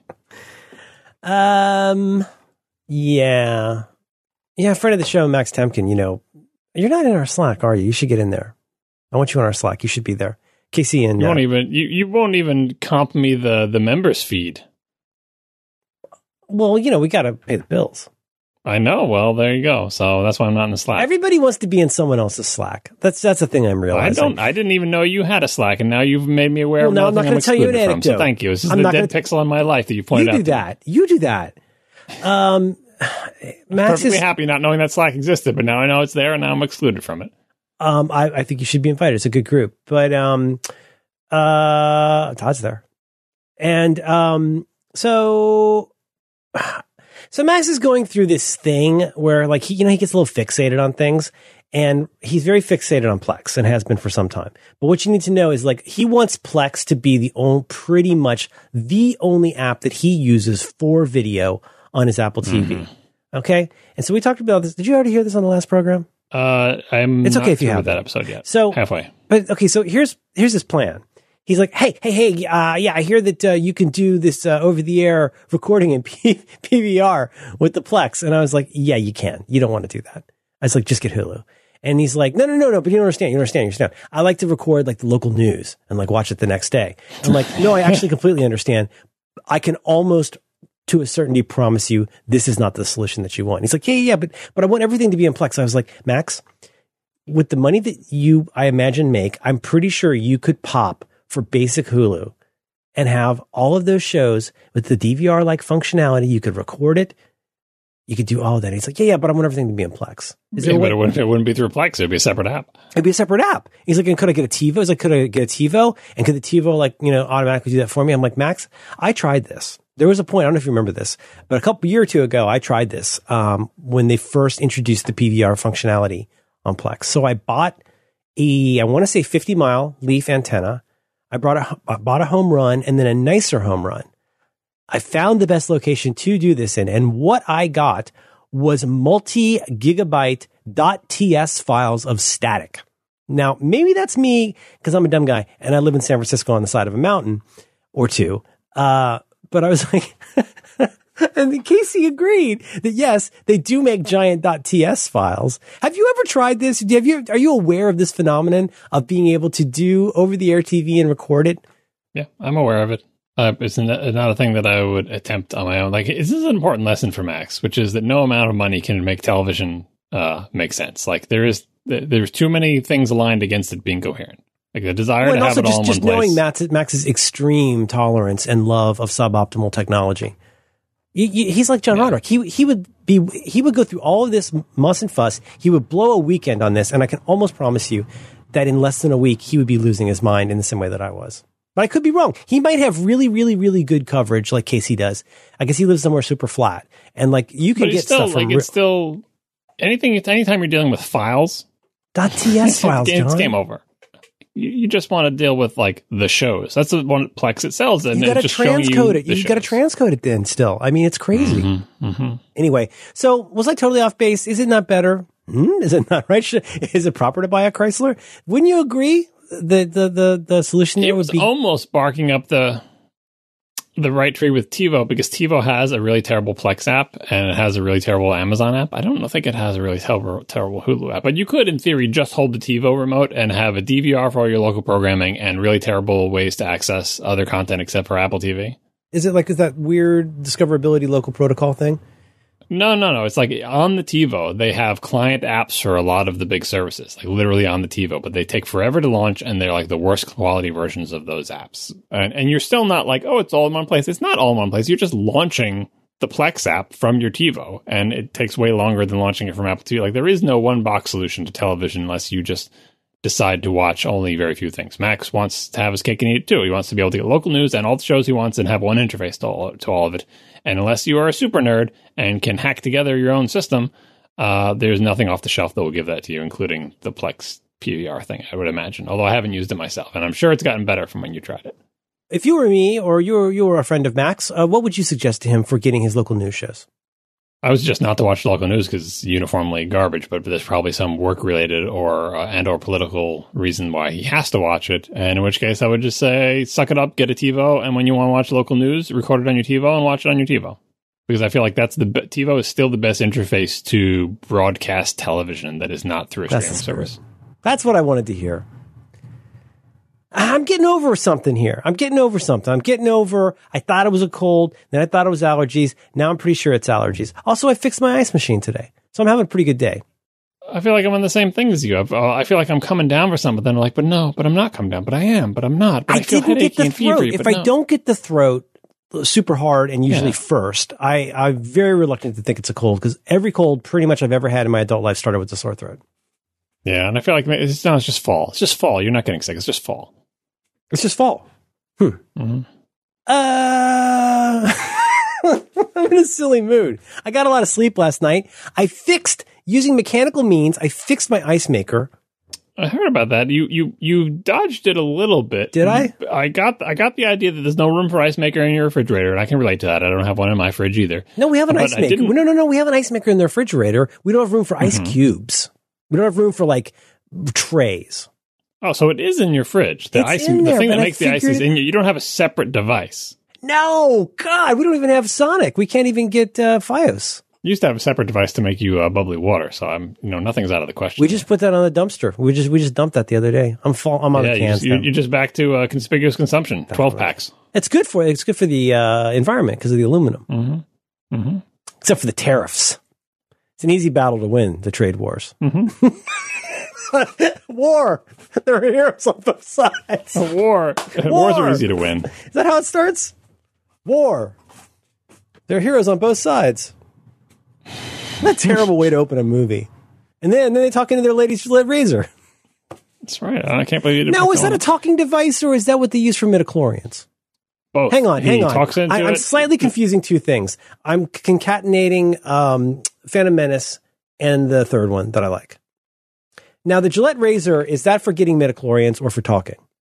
It's both. In the Phantom Menace, Qui-Gon Jinn communicates back to his ship using uh, a lady's Gillette razor painted silver, uh, and and then to to send the blood sample back to the ship. The thing that ostensibly collected the blood is inserted into the lady's razor, and that conveys the information presumably back to the ship's computer that does an analysis. Aha, aha. Because the lady's razor does not have enough computing Because it could not be converted into to- data that could to, be sent. to analyze the sample. But I you know that most of the ladies' razor handheld communicators do have a place where you can stick a blood sample because that comes up a lot. oh yeah, that's that's typical on Android now. It always comes with a blood uh, beaker holder. Yeah. This is, this is one of the one of the rare cases where they reuse an object from real life as a cheaper way to make a prop, and you actually notice in the movie because they do it all the time, and you just don't notice because you're not looking for it. But eh, for whatever reason, that prop stood out to a lot of people as yeah. I guess it's more of like an iconic product design. That lady's razor that was like a big flat thing instead of like It was a like stick. a ribbed. It was like a ribbed, chunky, easy to for hold her thing. pleasure. Yeah, I know. For- oh wow, yes, yes. Gillette is very. It's literally true. It was for her pleasure. Mm. So you know you don't want to cut yourself, and you get good Sure. control. Right. I, not, cut, not uh, cutting is, they- is a form of pleasure. Yes. yeah, and they they spray painted it Okay. silver, and Did they it actually do wasn't, that? wasn't well disguised. No, you're kidding. They actually literally did that. Yeah, no, it's it's not. That's what the prop is. That's how they make. That's how it's kit bashing. They call it. Kit bashing. hot about it. No, no, I, I you follow. take a model uh, kit of a tank and a lady's razor, and you get Star Wars. do you follow the Michael Heilemann? Do you look at his stuff? Do you look at his things? You go to I the kit who that guy, guy from Squarespace that does. Uh, he did the. He invented the Kubrick theme, and now he works at Squarespace, and he does all the site Mhm. the site about Star Wars. You don't look at his site. I don't think so. Am I saying his name wrong? Michael H A. E- Binary Bonsai. BinaryBonsai.com. Go to Kitbash. I There think I go. might have seen some of them recently floating around. You should look at his I stuff. He's really don't good. know the name. So he did he did Kubrick. That's him. Hmm. You ever use WordPress and get a Kubrick? Kubrick Oh? I keep thinking like in 2001, isn't he dead? no, no, but no, no. He's, he- he was a movie fan. He's the one who invented the theme called Kubrick that was the default on WordPress. Got it. Got it. Kind of, kind of a Okay. big deal. Mhm. I, I, I, I'm, I'm acquainted with people who have made the default template for two different blogging images. No, three. I know three people who made the default template for blogging engines. That is the lamest brag that has ever been bragged. That and a dollar fifty, and you can ride the subway, as my mom would say. that and a I'll get you a cup of coffee. Uh, so that's it. Kitbash. Mm-hmm. You can tell it's a Squarespace site. Our thanks to Squarespace for supporting reconcilable differences and all of Relay FM.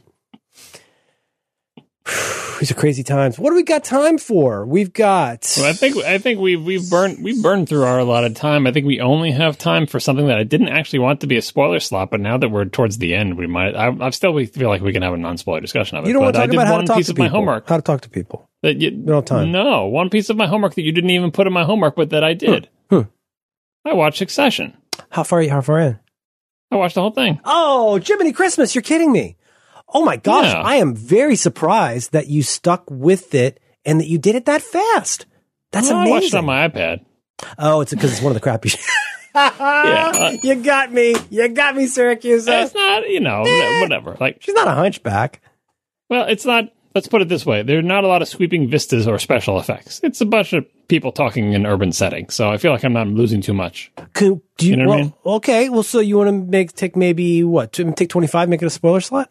Yeah, and I'm honestly, I'm not even gonna. I'm not, probably not even gonna do that many spoilers. But if you're sensitive to it, then yeah, this is the spoiler slot. This is gonna Succession. be- If you're not yeah, sensitive, it's not. It's not like the type of t- show where there are twists and turns that we're gonna spoil things. Um, okay, well, let's do our usual dance. So, so in a minute, we're going to do spoilers, but let's do the usual thing. Um, uh, if you could say in a spoiler free way, um, who can you say like who you think would enjoy this or other shows like it? Like if you would recommend it, to whom would you recommend it? Uh, to let them know whether they want to Yeah. come back to this. It's like a character-driven family drama. Uh, uh, set in the business world with a bunch of rich people. So if that Mm-hmm. if that sounds appealing to you, I bet there's a lot of shows that are like this, and I tend not to watch shows like this, so I can't name them off the top of the head. But I bet there are a lot of shows like this. Did you Um, did you get do you remember what I suggested when I first told you about it? What I said?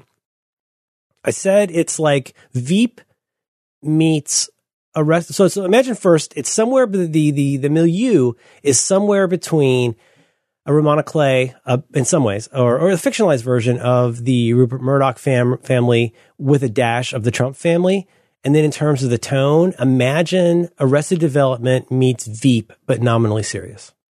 Yeah, I think the Arrested Development and Veep thing are going to lead people to thinking it's funnier than it is. It's pretty, it's pretty funny, but there are three characters on this show that are consistently baggy pants funny. Yeah, uh, the the Murdoch uh, Trump thing is also, I think, slightly misleading. That I think, in that I think most of the characters in the show. I mean, it's obvious the Trump, the Murdoch angle is just it's right there in the show. Like, but I feel like the characters in this show come off both more noble and more likable than any, any of the Do, people in do any you of want to share with them what your title for the show is? uh, family of Fredos. that was after like the first I episode. got I feel like over. They were all stepped over. Not like not like people say. Not like everybody Anyway, it- says. It's like middle of the road. I feel like it, it doesn't it doesn't it's it doesn't reach the heights as even even that something like Big Little Lies reaches in terms it's of not amazing enough. It's not pathos. amazing enough to recommend for that many episodes. Um, Right. The short, the short review uh, that I will give is that um, I didn't hate any of the episodes, and I thoroughly look forward to starting the next one each time. It's it's at a time It's where easy so watching. Huh? It's easy watching. Oh, it is. Like, it is. But the problem is, you know, there's so much TV that's so epochal, or like it just feels like there's something Mm-hmm. so important happening on every TV show. This is merely just an extremely good cable TV show in a time when like every show feels like majestic. No, it is very. But I would say, especially, uh, I would, uh, you know, uh, stay for the casting, the casting and the performances. There are at least half a dozen performances in this that are very, very, I think, very good. The story yeah, itself like wants that's what a really bit. elevates the show. All of the kids, um, you know, plus Brian Cox. pl- I mean, how do you even begin? So, um, I was saying to Dan on on Back to Work today as we record this that I feel like I almost need a new term, sort of like how you had recommended, um, the um, the leftovers to me. I need a term for like your recommendation of that to me. I need one which is I'm not really recommending this to anybody. I'm merely saying that you may find this as interesting to watch as I did. You know what I Yeah, mean? you may share my you may share my twisted perversions and Right. And it isn't even that I think it's the greatest thing ever made. But I, Maniac, I, I know there are so many people that are really not liking Maniac. I'm very, I don't know if I love Maniac, but I sure am interested in it. And I sure do is like that a watching it. movie or a television show? It's a television show with, um, uh, La La Land with, uh, Emma, Stone and uh, Jonah Hill. Right? Jonah Hill. Yeah. And See, again, I added cast. it. I added it to my Netflix queue when you suggested it, and then today I went into Letterboxd and it showed Maniac. I'm like, wait a second, since when does Letterboxd Well, show television shows? There's a movie called Maniac, uh, starring uh, Willi Cicci from uh, Godfather, put out Oh, about totally different. 1981. Totally different then. Well, there's a movie with uh, what's the guy's name? You know, the guy with the mustache, the mustache guy from the 70s. There was a movie called Maniac. There was a, the slasher I saw uh, in the 80s. No, Maniac on uh, Netflix. It's uh, they, they're they're making a big deal of calling it a what do they call it? A limited series or something like that. But it's Cary. Oh, what's his last name? The guy who It's did limited because it has movie stars in it, and they can't be bothered to do a television show forever. Well, and I heard a very good podcast about it today. We're still not spoiling this, but I heard a very good podcast that I like called The Watch, and they talked about this. And basically, it started with, uh, hey, uh, Emma Stone and Jonah Hill and Cary Fu- Fukuyama. What is his name? Yeah, that's the director. It's, it's okay, right I want to say his name right, so I don't sound like a. It's Cary right here in, in Letterboxd, and it, it has a trailer. You sure it's not a movie? no, it is not. It's a, I believe, a ten part series. I This believe. is weird. This is weird that it's in Letterboxd. It doesn't mention anywhere that here that's that it's a movie. That's not a movie. I'm confused. Um, no. anyway, I'm gonna watch it. Uh, so you know, I'll try it. See what see what we think. But there's a certain kind of viewing that one does. Like, for example, I mean, like, you know, there's certain kinds of shows that are really, really very, very good. And unless you have a problem or just don't like the genre or the content, like, I feel pretty good recommending Game of Thrones. Really controversial choice. Uh, I, I feel pretty good recommending that because I think it is Or Mad Men or whatever. Yeah. Mad Men. Yeah, absolutely. There's, there's a lot of shows like that where you're like, well, this is just real, really in some ways a good place, honestly, which my daughter has written on the calendar. Actually, honestly, Game of Thrones, I would still. Some people are queasy about the sex and the gore. Well, that's why I say, Right. yeah, you would object to the content. It grosses you out. But, you know, there are certain kinds of shows. Obviously, there's some shows you watch because they're a train wreck, but there are also shows that are just super interesting. And I, and if you like stuff, see, it's this is, we're getting the spoiler problem where you're like, well, I'll just say if you like stuff like Legion, check this out. Um, check out uh, Maniac. But that's not what we're here for. We're going to talk about the HBO series Succession, uh, which has finished its run. It has been, I believe, it's thank God, has been approved for a second season because you can't leave me the way the show left me. and we're going to talk about that. That's all we're going to talk about for the rest of this episode. Uh, thanks to all of our sponsors and friends. And uh, Jim, would you please? Uh, anything else you want to say, John? Before I cut you off. no, you got it. Okay, Jim, please release the spoiler horn.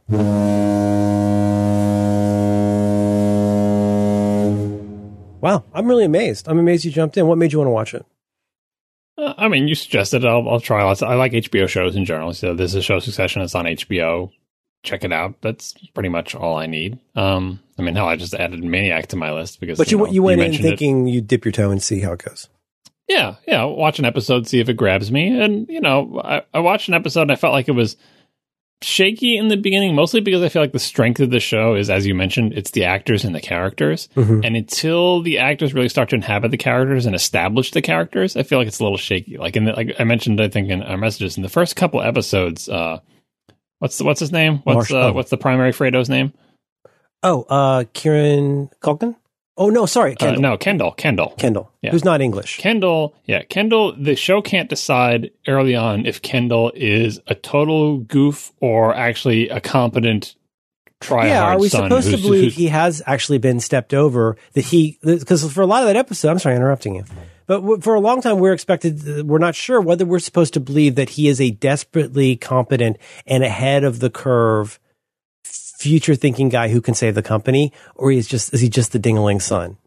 Right, like is it, he? It's clear that he just has this job because he's a son. But the show, in the beginning, it's like it seems like it's trying to tell you that he doesn't deserve this job, that he's not actually good at it, that he's crappy, that the dad is old and has wisdom and wishes his son was up to his standards, but he is not. But then the show also says, well, but maybe actually this guy does know what's going on. The old guy is shaky, and I, I in the beginning I felt like it was inconsistent, uh, but by the end I feel like it is an more accurate representation of like, well, that's how it is sometimes. You can't really tell. Like it's clear that again, it's clear that none of these people are where they are by merit. Probably Oh, even no. including like the the uh, the, the main Shiv. like the Yeah. the old guy, you know. But but they're Oh, not mean- all. Sorry, they're also not So Lo- entirely. e- even Logan kind of lucked into this, you think? Yeah, yeah. I mean, like this, you don't get to be in that position of being, you know, like again, if he was, if he was, uh, if he was an African farmer, he would not be the CEO of that company. Let's put it that way, right? So, Mm-hmm. uh, but obviously, he has he came by more honestly than his kids, and he resents them for that. And then, you know, anyway, But the thing that that carried the show for me is the a- the actors and the characters, like the combination there. These actors are able to elevate these characters well above what the script provides to them. Uh, because they are interesting or charismatic or funny or all of those things at the same time. Not a lot of pathos and, and deep emotion. Like in, in that sense, it's more lighter and fluffier. You're not like there's not a lot. There is anguish in there, but it doesn't.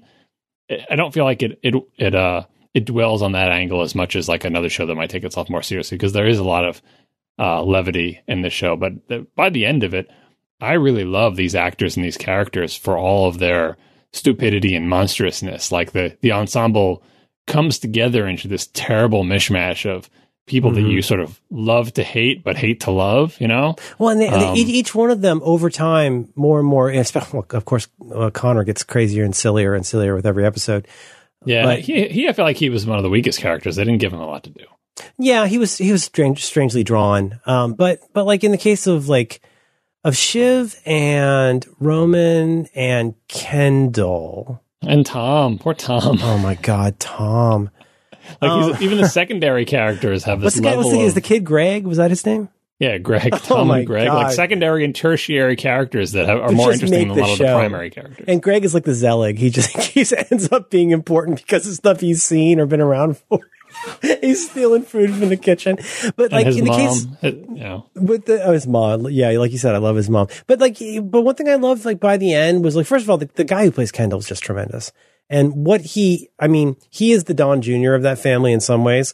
Where like you think Don Jr. is bad until you meet Eric, and you're like, yeah, yeah, yeah I don't know about this. Um, but you're right. I think he does. This is we can talk about spoilers. I think at least at least by the moment he's on the as we talked about when he's on the phone with the banker and starts cursing at the banker on the phone. And they, they so wonderfully portray that silence on the other end. And you're like, you're in, it's almost like a Ricky Gervais moment. You're in the room, this guy realizing he thought he knew how to do his dad's power play. And he didn't even understand like how to trace a shadow of that. He just blew something really big.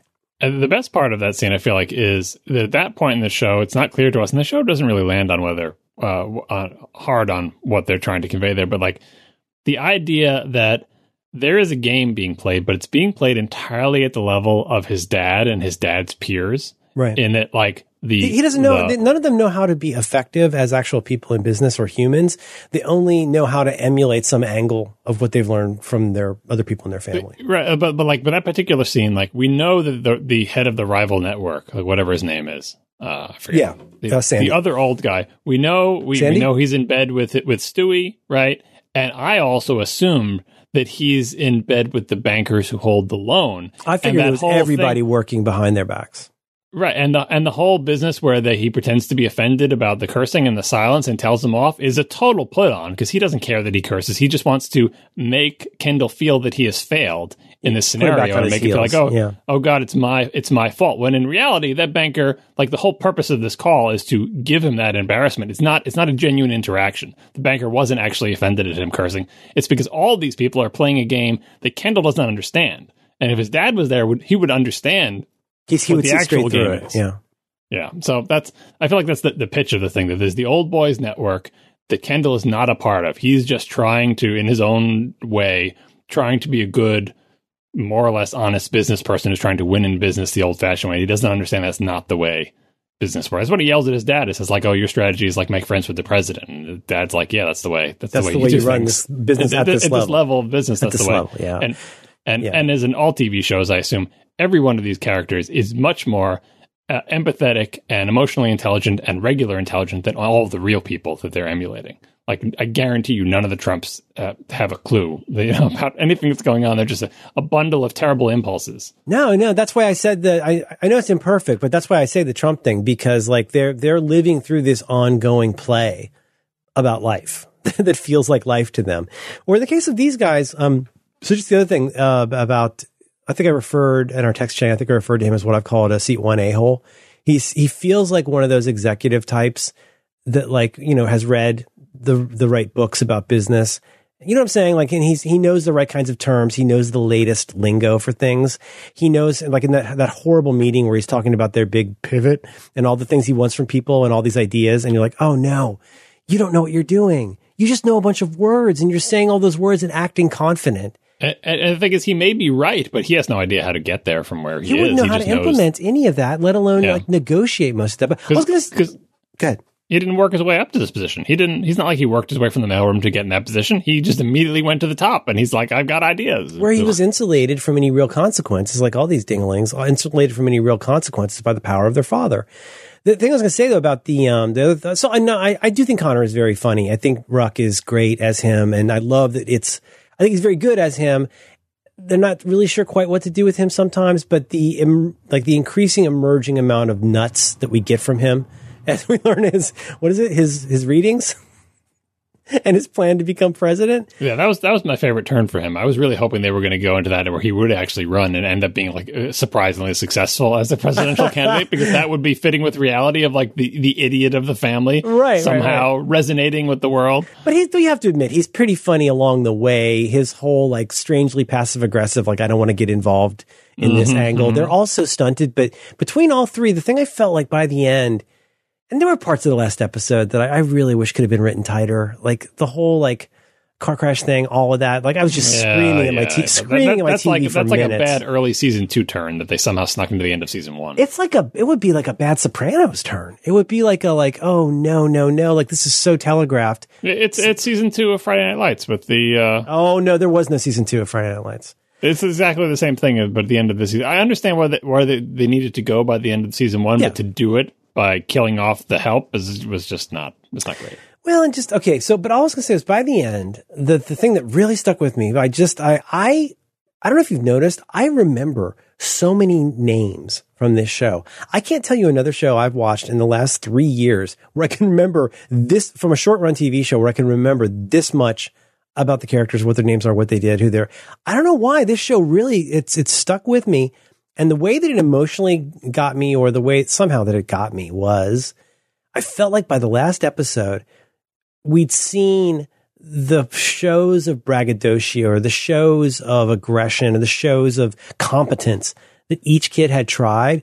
But by the end, you got to see not just that they were vulnerable, but all the different ways that they were vulnerable and the way that they would try to recover from a loss via their vulnerability by attacking back and having it not work. And Roman, more than any other, Roman, you just, you just see Roman. He's so craven.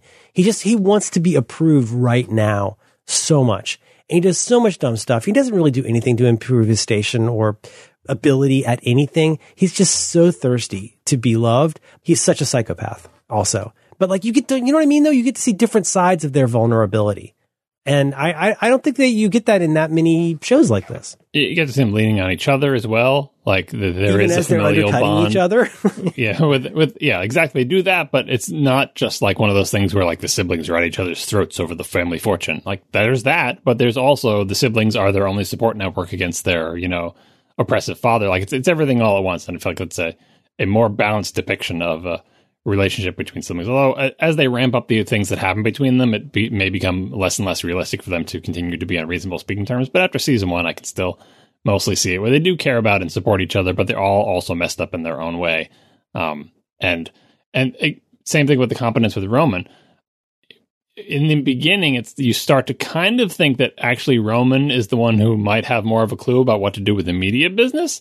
Yeah, like if he could get the right hand- medic, if he could get the right medication, he could be the one that actually pulls this off. Yeah, but he still shouldn't be in charge. But he could be involved in a creative thing. But then later, He's about the last of, like, person I would put in charge of operations for sure. Right, but but then like when they talk about his stint at the studio and how he hated this one production, and then as it being a hit, it shows well maybe his instincts actually aren't that great, and he's got his own bundle of problems, and you know the his his unresolved issues with his childhood and being in the dog cage and being sent off to school. And I love you that liked whole it in thing. there. You asked You to go in like un, unreliable narrators You asked don't- us well, to who- feed you. whose whose memory is accurate. Right. Uh, yeah, everyone in the show, like all the characters are interesting, and the show doesn't like nail them down. Like this is the bad person, this is the good person, this is the funny person. They're all all of those things at the same time in a glorious mess. Uh, Shiv is one of my favorites, just I because her. I like she's kind of the one you're rooting for because you feel like she's the most. She's the most competent, and she's obviously the smartest and written that way. But she's got her own problems. She's, She- she's no the least. perfect. she's the least uh, not ugly in terms of she's a beautiful woman, but she's the least ugly of a human. In some ways. Well, yeah, exactly. But she, you know, she has her own weaknesses and flaws as well. And you, you, you And feel bad for Tom. Of all yeah. people to feel bad for her, but especially by the end, you feel bad for Tom. Where like after their wedding, she's, she's she's now it's time to have this conversation. It's like, look, I might not actually be cut out for monogamy, which is really probably what you not, don't want to hear on your wedding night. on your wedding night, yeah. Yeah, but but is but is a moment of of clarity for her, uh, and I, I guess you do end up hating what's his name, Nate, but uh, but but un, maybe not uh, unjustifiably because uh, I know they they all make some terrible mistakes in this show, uh, and for the most part, you you have sympathy uh, for all of them and, and can relate to them and and are Or at least, yeah. I mean, the sympathy is so complicated, or empathy, or whatever, because it gets mixed up in these ideas of like, did you deserve this terrible thing that happened to you? Well, like, you know, for almost everybody, you can appreciate how much their situation sucks, even if it's something they got themselves into for terrible reasons. Yeah, yeah, But like, and you can feel that's- for anybody in that sense, but like, but you also there's also something so like almost like Shakespearean about people who cannot like genetically like their DNA does not allow them to see how the thing they think is improving the situation is making it a thousand times worse. and, and most of the bad things that happen to them, like part of it is their fault, and part of it is not.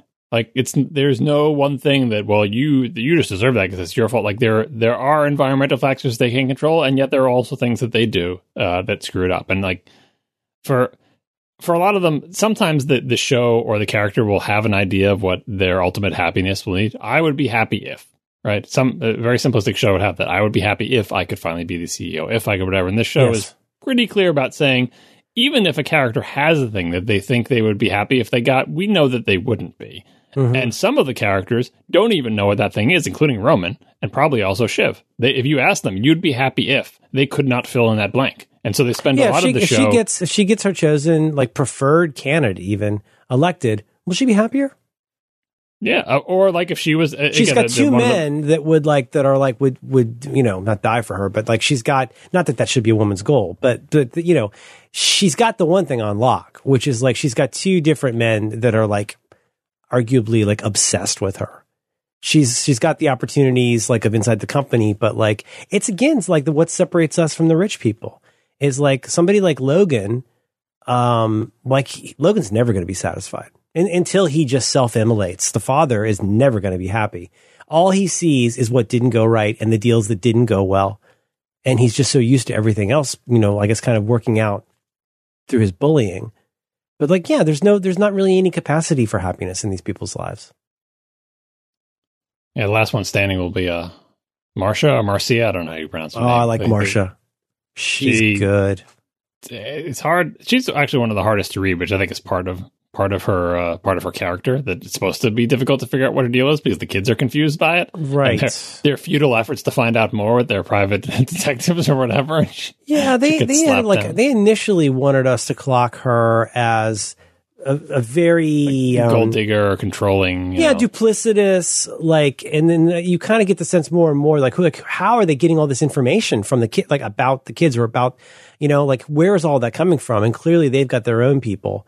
Might be that like right, you but, know, but she's not like again, nobody. Nobody is the comic book villain of like, aha, behind the scenes, she's No. plotting the downfall of them all. No, she's just trying to do what she thinks should be done in the situation that she's in, which is a weird situation. She's a weird person. And they do some questionable things, but it's not like no one is uh in the uh I don't want to spoil Lost in Space, but in the uh, Doctor Smith sense, no no character like in the the new Lost in Space reboot is right. bent bent on the destruction of every of all of the quote unquote good characters in the show for no explicable reason other than they have to be the antagonists. There's no one like that Smith. show. Oh my god.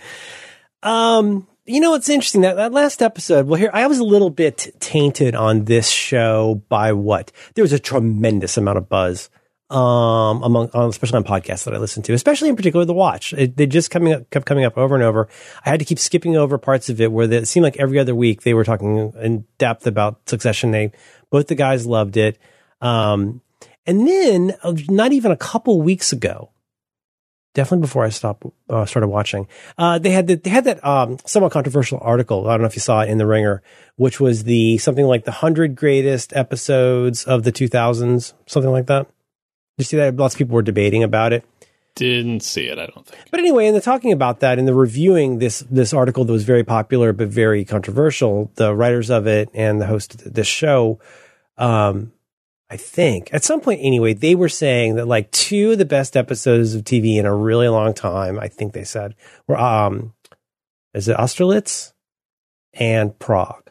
That those two episodes, the the the episode at Connor's Ranch and mm-hmm. the next episode with the um, bachelor party they considered right. like to be like two very, very good episodes of the show. And I excitedly, having wolfed down this season, I'd gotten to those and I went, yeah, these are good, but I was way too expecting them to be like, you know, the carousel episodes.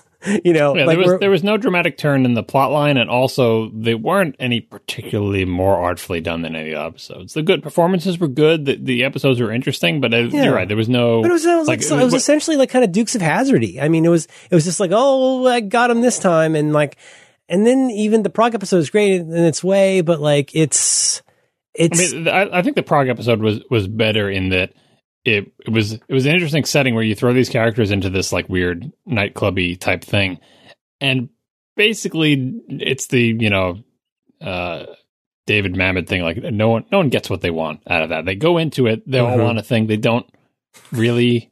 No one gets what they expect the or want. becomes Roman's girlfriend. Oh, that's uh-huh. so uh-huh. good. Oh my poor Tom. poor Tom. oh he's such a jerk and you never really put, but he's so awful and you just think, oh my God, he's going to get Greg into some kind of a super weird sex thing. And he's totally, at the beginning, you know, he's totally like gaslighting mm-hmm. him and harassing him and like basically grooming him for something. Mm-hmm. But, uh, oh, it's, it's so painful. But then, you know, the thing is, here's the thing. Again, we get to that last episode, and now at this point, my expectations have been readjusted, right? I said to myself, I'm just going to keep watching this show that I am obsessively watching. I'm going to enjoy it and see what happens. But like, I gotta say, man, the guy who plays Kendall, like through the last like three episodes or whatever, because you know, one funny thing about this show is I feel like in some ways it's almost like it's almost like there are two episodes to this one episode, or excuse me, two seasons to this one season where it's kind of like a- after the point when Kendall gets fired and yeah, taken out of the, the building. Yeah, the boardroom. Of, yeah, after that point, and it's not. I'm not saying from a quality standpoint, but it, mm-hmm. it, you that could have been an end of the season moment, and the next yeah, season they could starts. have built up season one to that confrontation. Yeah, what's happened since what's ha- happened since Kendall got thrown out? Well, now he's living in this hotel room and blah blah blah, and they're starting rumors about him. But I just want to say, like the guy who plays Kendall, whose name I apparently will never remember, I think he was in The Big Short. Uh, I thought he was really, really awfully good in this. And as much as I saw him playing a certain character and then a slightly different character through the first half, then he gets into the drug stuff. And by the time you get to the end, I don't know. I'm, I'm kind of over scenes where people just sit on camera and cry, but I thought his was very affecting. I thought he did a really nice job with that last yeah, he's episode. A, he's a good actor. Like I feel like this the script uh, the script just could be better. Like you mentioned yes. being tighter. I feel like yes. sometimes it could be a little bit a little bit less on the nose in certain spots, a little bit more, you know, it's not, you mentioned, you know, Mad Men in the Carousel episode. Like, I feel like that show had a, it, had a similar idea in that it was a bunch of dysfunctional people in unhappy fam- family situations for a lot of Mad Men, especially the early seasons. And I think that show did a better job of communicating those situations without being quite as direct, having more subtext and more more people doing things that seem inexplicable but actually reflect deeper you know their deeper, deeper malaise or whatever. Anyway, uh, but the actors elevate all this material. All of them have have some material to work with, and but they understand the the uh, the unhappiness of their characters and can express that through acting, through their body language, facial expressions, and, and line delivery that that brings the show above the actual written words on the page. Not that the script is bad yeah. or anything. It's all it's yeah, fine. No, no, it's just, I think you're I think you're you're I think you're right on. The writing is not bad, but like it does kind of make you wonder that if it was just slightly elevated, what those uh, what the direct what the you know the whole team could do with it is um the episode where they um they go in the helicopters to play the game. Is that the Thanksgiving episode? Uh, where they where the guy where when uh, when did they get the, in the helicopter? The dad has the stroke or whatever. Yeah, right. When when is that? That's like episode two or something. Is it? I, I thought that was a very good episode. Yeah, well, that, that episode has the has the thing that I didn't didn't ring true for me when uh when all they have, have it's like episode two or maybe even episode one or it's it's close to the beginning because they have all the kids express privately to the dad that what they want is the top spot, which I mentioned uh, to you Oh, before. I feel like is not realistic and not No. true to the characters, and that there would be more there would be more uh Camerons, not Cameron Ruck, whatever, Connor. you know. Connor. You don't Yeah. think that's a little bit in each one of their DNA to say like, hey, it's worth a shot. I might as well ask. Like maybe I can get a race car bed. No, like I feel like it, it, it- Each of them do it in a way that I think reflects those actors uh, and maybe the scriptwriters' uh, limited understanding of those the true characters at that point in the series. Because Okay. they, the Yeah, delivery fair, of that fair. and saying like I, you know, well, I would want the top spot. I feel like at least half of them would be very uncertain about whether they wanted that. The only one for sure that would want it is Kendall and maybe Roman, but I can't imagine Shiv like. Shiv, especially, she's off. She's doing her own thing with politics. She's being successful there. yeah, she got out. She got out and is doing well with her own thing. Yeah, like she wouldn't be like, oh, I, I, I would, I would want the top spot. Why would she want the top spot of this stupid company? Like, you know, and it, it doesn't. I don't know. It didn't. It did, them for them being as earnestly, straightforwardly, immediately hungry for this. They have to do that to set up the the dynamic. Of like, oh, these guys are going to be going at each other for this top spot. But uh-huh. very quickly, the show backs off from that and says they all have a stake and have opinions, but it's almost like no one really wants the top spot except for Kendall, and he even he doesn't really want it. He just wants to like make good for his dad and have his dad be proud of him for once. Mm-hmm. Kind of similar with Roman. But It's anyway. I the, the characters quickly settle into what they are. I mean, Roman really wants Roman really wants to be loved. He wants to be. He's uh, the character that's closest to me in some ways. He really wants to be loved and to g- get attention and a pat on the head. I think Kendall desperately. Well, let's let's go around the horn. Shiv wants to be wants to be independent. Ultimately, she wants to be unfettered from really anybody. She wants the love, but she also wants the independence and the autonomy. I think slightly differently with Kendall. I think he really he wants to be seen as a competent problem solver for his father that in an ideal in an ideal world he wouldn't be able to do without. And each time he falls so short of that, and we see it, it just hurts your heart. Where you're just like, you mm. know, all he wanted to do is impress his old man. That's what that's what he wants. He's not in it just he's certainly in it in part for his own stuff. He's got he's got his family and oh my god, hitting it with the can. Oh, but, but I Uh, think his, Kendall, his his ex wife. I, I she was uh, I was more on her side in the beginning. Towards the end of the series, like she's not doing him any favors. she smiles too much. yeah. hmm Um, boy, look at this cast. What an awfully good cast. There's so many, so many like that guys of our youth in this. Um, the wonderful Eric Bogosian as, uh, as the, that politician, the, the monologuist that I loved in the eighties. Um, hasn't done too much, but he, oh, he did talk radio. You might know him from that, but, Which um, politician is he? The know. other one, he, the, the other one, the guy, the, uh, Oh, the- the uh, the Gil. the Gil? liberal guy. Yeah, Gil. Um, I, I liked him. He he he portrayed it. The character wasn't in a lot of scenes. Didn't have a lot of lines, but you. I feel like he's he's so talented. Did you recognize? I, I imagine you went and looked it up, but when he was on screen, did you recognize the doctor at the ranch? Because I, I had to look it up, Uh, and the then I guy- was like, "Oh the guy my who god!" Knocked out his teeth in the pool. I did not Yes. recognize him. What is it? What is he from? You want you want to get you want to try? Mm, I got, Griff- I got Griffin- nothing. He had, Griffin he had facial hair. They really like that Dunne. masks people. It's Griffin Dunne, I don't know who that is. Who's American that? Werewolf in London. The guy, the lead in American Werewolf in London. No, that's David Naughton from the Dr Pepper commercials. Yeah. Uh, no, it's it's come on, Griffin Dunne. He was in all the things. Griffin Dunne. He's such he was like an '80s guy. Oh man, you break my heart. I don't know people's names. You know that. I'm never. I'm not gonna. Never gonna Um, be good with names. Oh, he was he was Doesn't mean so I don't good. know the person. He's so handsome. Look at him. Look at that guy. Remember when? Remember when uh, the guy goes into the theater and his friend's there and he's all sliced up? Yep. was Yep. No, I know the scene. Yeah, that was Oh, Griffin I Dunne. see him now on his IMDb page. He looks a lot younger. Yeah. Nope. I got him. Okay. Yeah. No, I would not have recognized him. People get old. It's very difficult. To, Oh, look at him. Look at that guy. Um.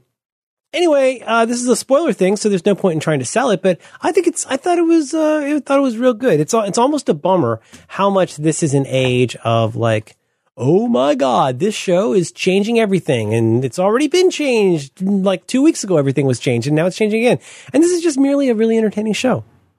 You know? yeah. That's. I like. I. I feel like uh, in in my in rating recent HBO shows, I would probably put it below Big Little Lies, but mostly because of production values. Did you like Big Little Lies? similar- I I don't know if I ever asked. Did you like Big Little Lies more than Sharp Objects? Uh no. Okay. Because there's a lot of there's just, a lot of bitching about that. There's a lot of bitching about how like oh we've seen this all before in Big Little Lies, and I watched a couple big no. maybe it's just because I'm from Northern California. I thought it was kind of insufferable. Yeah, Big Little Lies. Like the the the issue with Big Little Lies is that it tells a story, which I think is a good story with good characters, but the setting, the setting of like a bunch of rich people yeah. has nothing to do with the story. It doesn't inform the story at all. And I, I don't know if I heard it was from like don't a book or whatever. It's a little like, bit class inflected about like who has money, who has more more money, and n- no, I think you don't think so. Not as class inflected as it should be, given the disparities between the people. Like, yeah, it's okay. like the the the richness provided window dressing for beautiful scenery and for people to wear beautiful things, but had almost nothing to do with the story. Like, it didn't inform the story, so it felt like there was a disconnect. If you're watching these great actors and these beautiful scenes and these lovely settings uh, act out a story that is also good, but does not intersect with the setting. I felt like that was a disconnect, but it was it was very well shot and well done and well acted, uh, and it was interesting. But Sharp Objects, I felt like was much more artfully done, much more coherent. Of you know everything fit together in Sharp Objects. And if you want to complain about Sharp Objects being, we've seen this before. You go to True Detective season one, which I think had a lot of similarities. Oh yeah, for sure. Um, what was the season of True Detective I liked? Must be season two. Season, I mean, season, season, season, season, one. It had to be season one. Don't tell me everyone. What am I thinking of? What's, what's the one with Landry? What's the one with Landry and uh, Kirsten Dunst? Is that season two? Season There's three. only two seasons of season two. True Detective. Am I thinking of True it's Detective? What's the show I, am thinking of? With Landry and uh, Kirsten Dunst. Isn't that True Detective? Kirsten Dunst. No. What am I thinking of? Fargo. That's what I'm thinking of. Fargo. Yes, Fargo. Almost all the seasons are good. Well, I think all the yeah, all the seasons of Fargo. I wasn't loving the Scottish guy season. I, I couldn't hang with that. But the, the, yeah, but the, the Landry and Kirsten Dunn, uh, Dunst was very good. Ron Swanson was in that. That was real mm-hmm, good. Mm-hmm. Uh, Fargo is always artfully done, and most of the stories are fairly interesting. Mm-hmm. I think they do a good job. Was Billy Bob Thornton the first season?